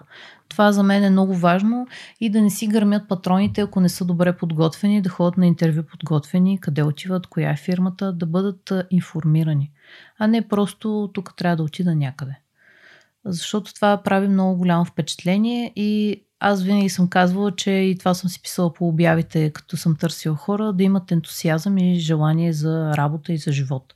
Нали, да, да не са някакви такива мудни, а, заспали и така нататък. Просто трябва да имат Снощни. желание. Снощни да не са много важно нещо. Въпреки че аз съм ходил на интервю, така с нощ ми бях доста добре се справил. Е, въпросът е колко ти лечи. В смисъл, просто да са си надъхани, но не и прекалено и колко надъхани. често си по-скоро с нощен по принцип. нали? Е, сега. А точно това за надъхани, а, колко е важно да си уверен на едно такова интервю? Важно е смисъл, да си уверен, защото а, е важно все пак ти ще изкарваш пари на тая компания. И тази компания е важно да знае, че ти ще можеш да се справиш с този процес реално. А не, че няма да си спазиш сроковете. В смисъл хубаво е да, да бъдат отговорни, съответно, след като ги наемат, като кажат нещо, да си държат на думата, да си кажат това ми е срока, ако искат да кажат по-дълъг срок, който могат да спазят. Въпросът е да бъдат по-прозрачни, според мен, и по-отговорни. Това с прозрачността, между другото, и навързано с увереността, може да се изиграе последния начин. Когато се чувстваш нали, притеснен и неуверен, просто си го кажеш. Хора, притеснявам се, нали, много ме кей фирмата, в която искам сега при вас да, нали, да кандидатствам. Е. И точно заради това съм изключително притеснен, но се радвам там, че сте ми видяли портфолиото и сте ми викнали на интервю точно. и така нататък. А, защото е много по-кофти да го криеш това нещо и нали, да, да ти трепери гласа и да не знаят защо е. Да. Аз имам случай, в който на сегашната ми работа не взеха примерно едно момче, защото просто не знаеха защо е толкова притеснен. В смисъл, защото а, портфолиото му е супер, всичко му е супер и изведнъж нали, идва супер притеснен на интервю и то е странно защо. Нали? Получава се контраст, да. И все едно, примерно, или не е са... негово портфолиото, да. или някакви Аха, такива неща. Да, това и пък затова, ако... да е Еми не, примерно, нали, или нещо от soft skills, или като, чисто като човек няма да му е много окей okay да. да пасне в екипа. Затова ако се притесняваш, казваш защо. Аз знам защо. То човек просто искаше много да работи в тази фирма. И наистина, да. а, понеже Ма, го искаш да това го нещо. каже просто. Точно това да. Преди. Бъдете прозрачни, по-кофти е да го криете това нещо, отколкото да... И, и нали, другото е много кофти, ето главата ти е в тавана и нали, не можеш... И портфолиото не отговаря. Еми то ако не отговаря няма, да те, няма да те викнат, нали, но по-скоро си някакси се все едно се опитваш да си над тази фирма, което не е така, ти кандидатстваш при тях за работа, при всички положения си под тях под значи, една мога форма. да кажа един много простичък съвет, който не съм сигурна, че много млади хора ще ме се разберат, но за след време ще го разберат. А, като ходят на интервю да си оставят егото някъде по пътя и после да си, като навръщане си го вземат. А, защото аз съм се нагледала на такива неща, че просто съм се удивлявала. Просто, ако искате да работите някъде, кажете, ей, супер много се възхищавам на портфолиото, а, искам да работя с тази фирма, искам да се уча нали, от тук. И така. Затова казвам, че трябва да си по-прозрачен. Нали? Пък сега, ако си много сърмежлив, а, това мисля, че не е лошо също да се каже, нали? А и е нормално, всички работодатели са наясно, че когато особено идва един млад човек при тях на интервю, той със сигурност, ако е впечатлен в фирмата, ще е притеснен. Mm-hmm. Мисля, това е нормално, ние сме наясно с тия неща и ги от... слагаме го нали, към пакета от цялата история. Така че затова има второ интервю, има трето. А в повече случаи нямаме чак такъв опит нали, с а, ходенето по интервюто. Сега колко е един... Няма, да. Не да, ходиш по 50 е. интервюта на година, както... Нали, аз мога някакви, да ви разкажа за едно интервю, на което аз съм била и затова казвам, че не трябва да се гърмят патрони. Когато бях студентка, съжалявам, че прекрачваме времето. Не се притесня, нямаме така или иначе никакви такива времеви рамки. Бях още студентка в Нов Български и ме бяха, една моя съученичка ме беше поканила в фирмата на мъже и за да отида и да кандидатствам. И съответно дадаха ми да правя някаква задача. Аз не знаех, че ще ми дадат задача. Офиса им хора беше на Витушка, на газа на Витушка. И аз викам, вау, тук да работиш, това е първа работа, ти си студент, графичен дизайн, направо би било феноменално. И толкова предобрих супата, че нямаше как да ме извикат втори път на интервю, защото а, тогава знаех за пикселите, колко зная, колко не зная. Знам, че нещо се печата 300 пиксела, обаче аз си казвам, не, сега ще го направя много по-добро, за много по-добро качество, 1600 пиксела, дали не зацепи компютъра и всичко и така нататък. И всъщност в един момент, нали, ти от притеснение и от това, че искаш да подобриш нещата, да покажеш колко много знаеш, колко, нали, разбираш, в един момент всъщност се оказва, че си вкарваш такъв автогол, че нали, няма шанс да те поканя втори път. Затова нещо, ако не го знаеш, кажи това не го знам, но съм готов да го науча но нали си кажи, защото това е много важно нещо. Защото с това всеки работодател може да се справи, за да Точно. знае къде трябва да те подкрепи, къде да даде някакъв бекъп, нали? И така. Тоест ти самия, като знаеш, че има на къде да растеш, не, не си мислиш, че си най-големия, нищо, че току-що си прохождаш, нали? работодателят ще си каже, да, има на какво да го научи. Абсолютно. Но може би майндсета при отиване на такова интервю е точно това, да, да си уверен в себе си в това, което можеш да правиш в момента. Тоест да, да знаеш, че да. И имаш какво много искаш път да правиш, тебе, също така е важно. Обаче за момента, в който си, ти си уверен в своите умения, които да. си ги показал в портфолиото и които те са ги видяли. Нали? Да. И до там. Всичко друго напред и нагоре, това е егото, за което ти говориш, нали, че трябва да си го оставиш. Да. Добре. Супер сте, какво да ви кажа? Значи, А, Сергей тук е. значи, Ей, добре дошъл. не, благодаря, добре заварили, добре заварили. Значи, Светли, много ти благодаря. Жесток епизод. Естествено, поканена си за втори епизод. Ами, Като много се ми беше чувстваш, драго с удоволствие, ще дойда. Ще да направим. Добре, хора, много благодаря, че останахте. Малко пр- продължихме пак този епизод, може би. Много добре се получи. Даже мисля Така час страшно. половина, и горе-долу? 45 минути. Перфектни Е, сме, перфектно. идеално влизаме в времето. А, надявам се, че бил толкова як разговор за вас, колкото и за нас. Знаете, Facebook, дизайнът на нещата, групата ни .fm права черта, дизайнът на нещата, в която може да се включите, може да коментирате, да пускате въпроси. Ние сме супер отворени към всякакъв фидбек с а, баткови, чичови, зависи на колко години сте Сергей. И а, това е по един лайк, по един коментар винаги е appreciated. Много се радваме, че ни слушате и сте част от нас. Абсолютно, пак ти благодаря, Светле. Много Чао беше драго. Успех на всички бъдещи дизайнери. Yeah.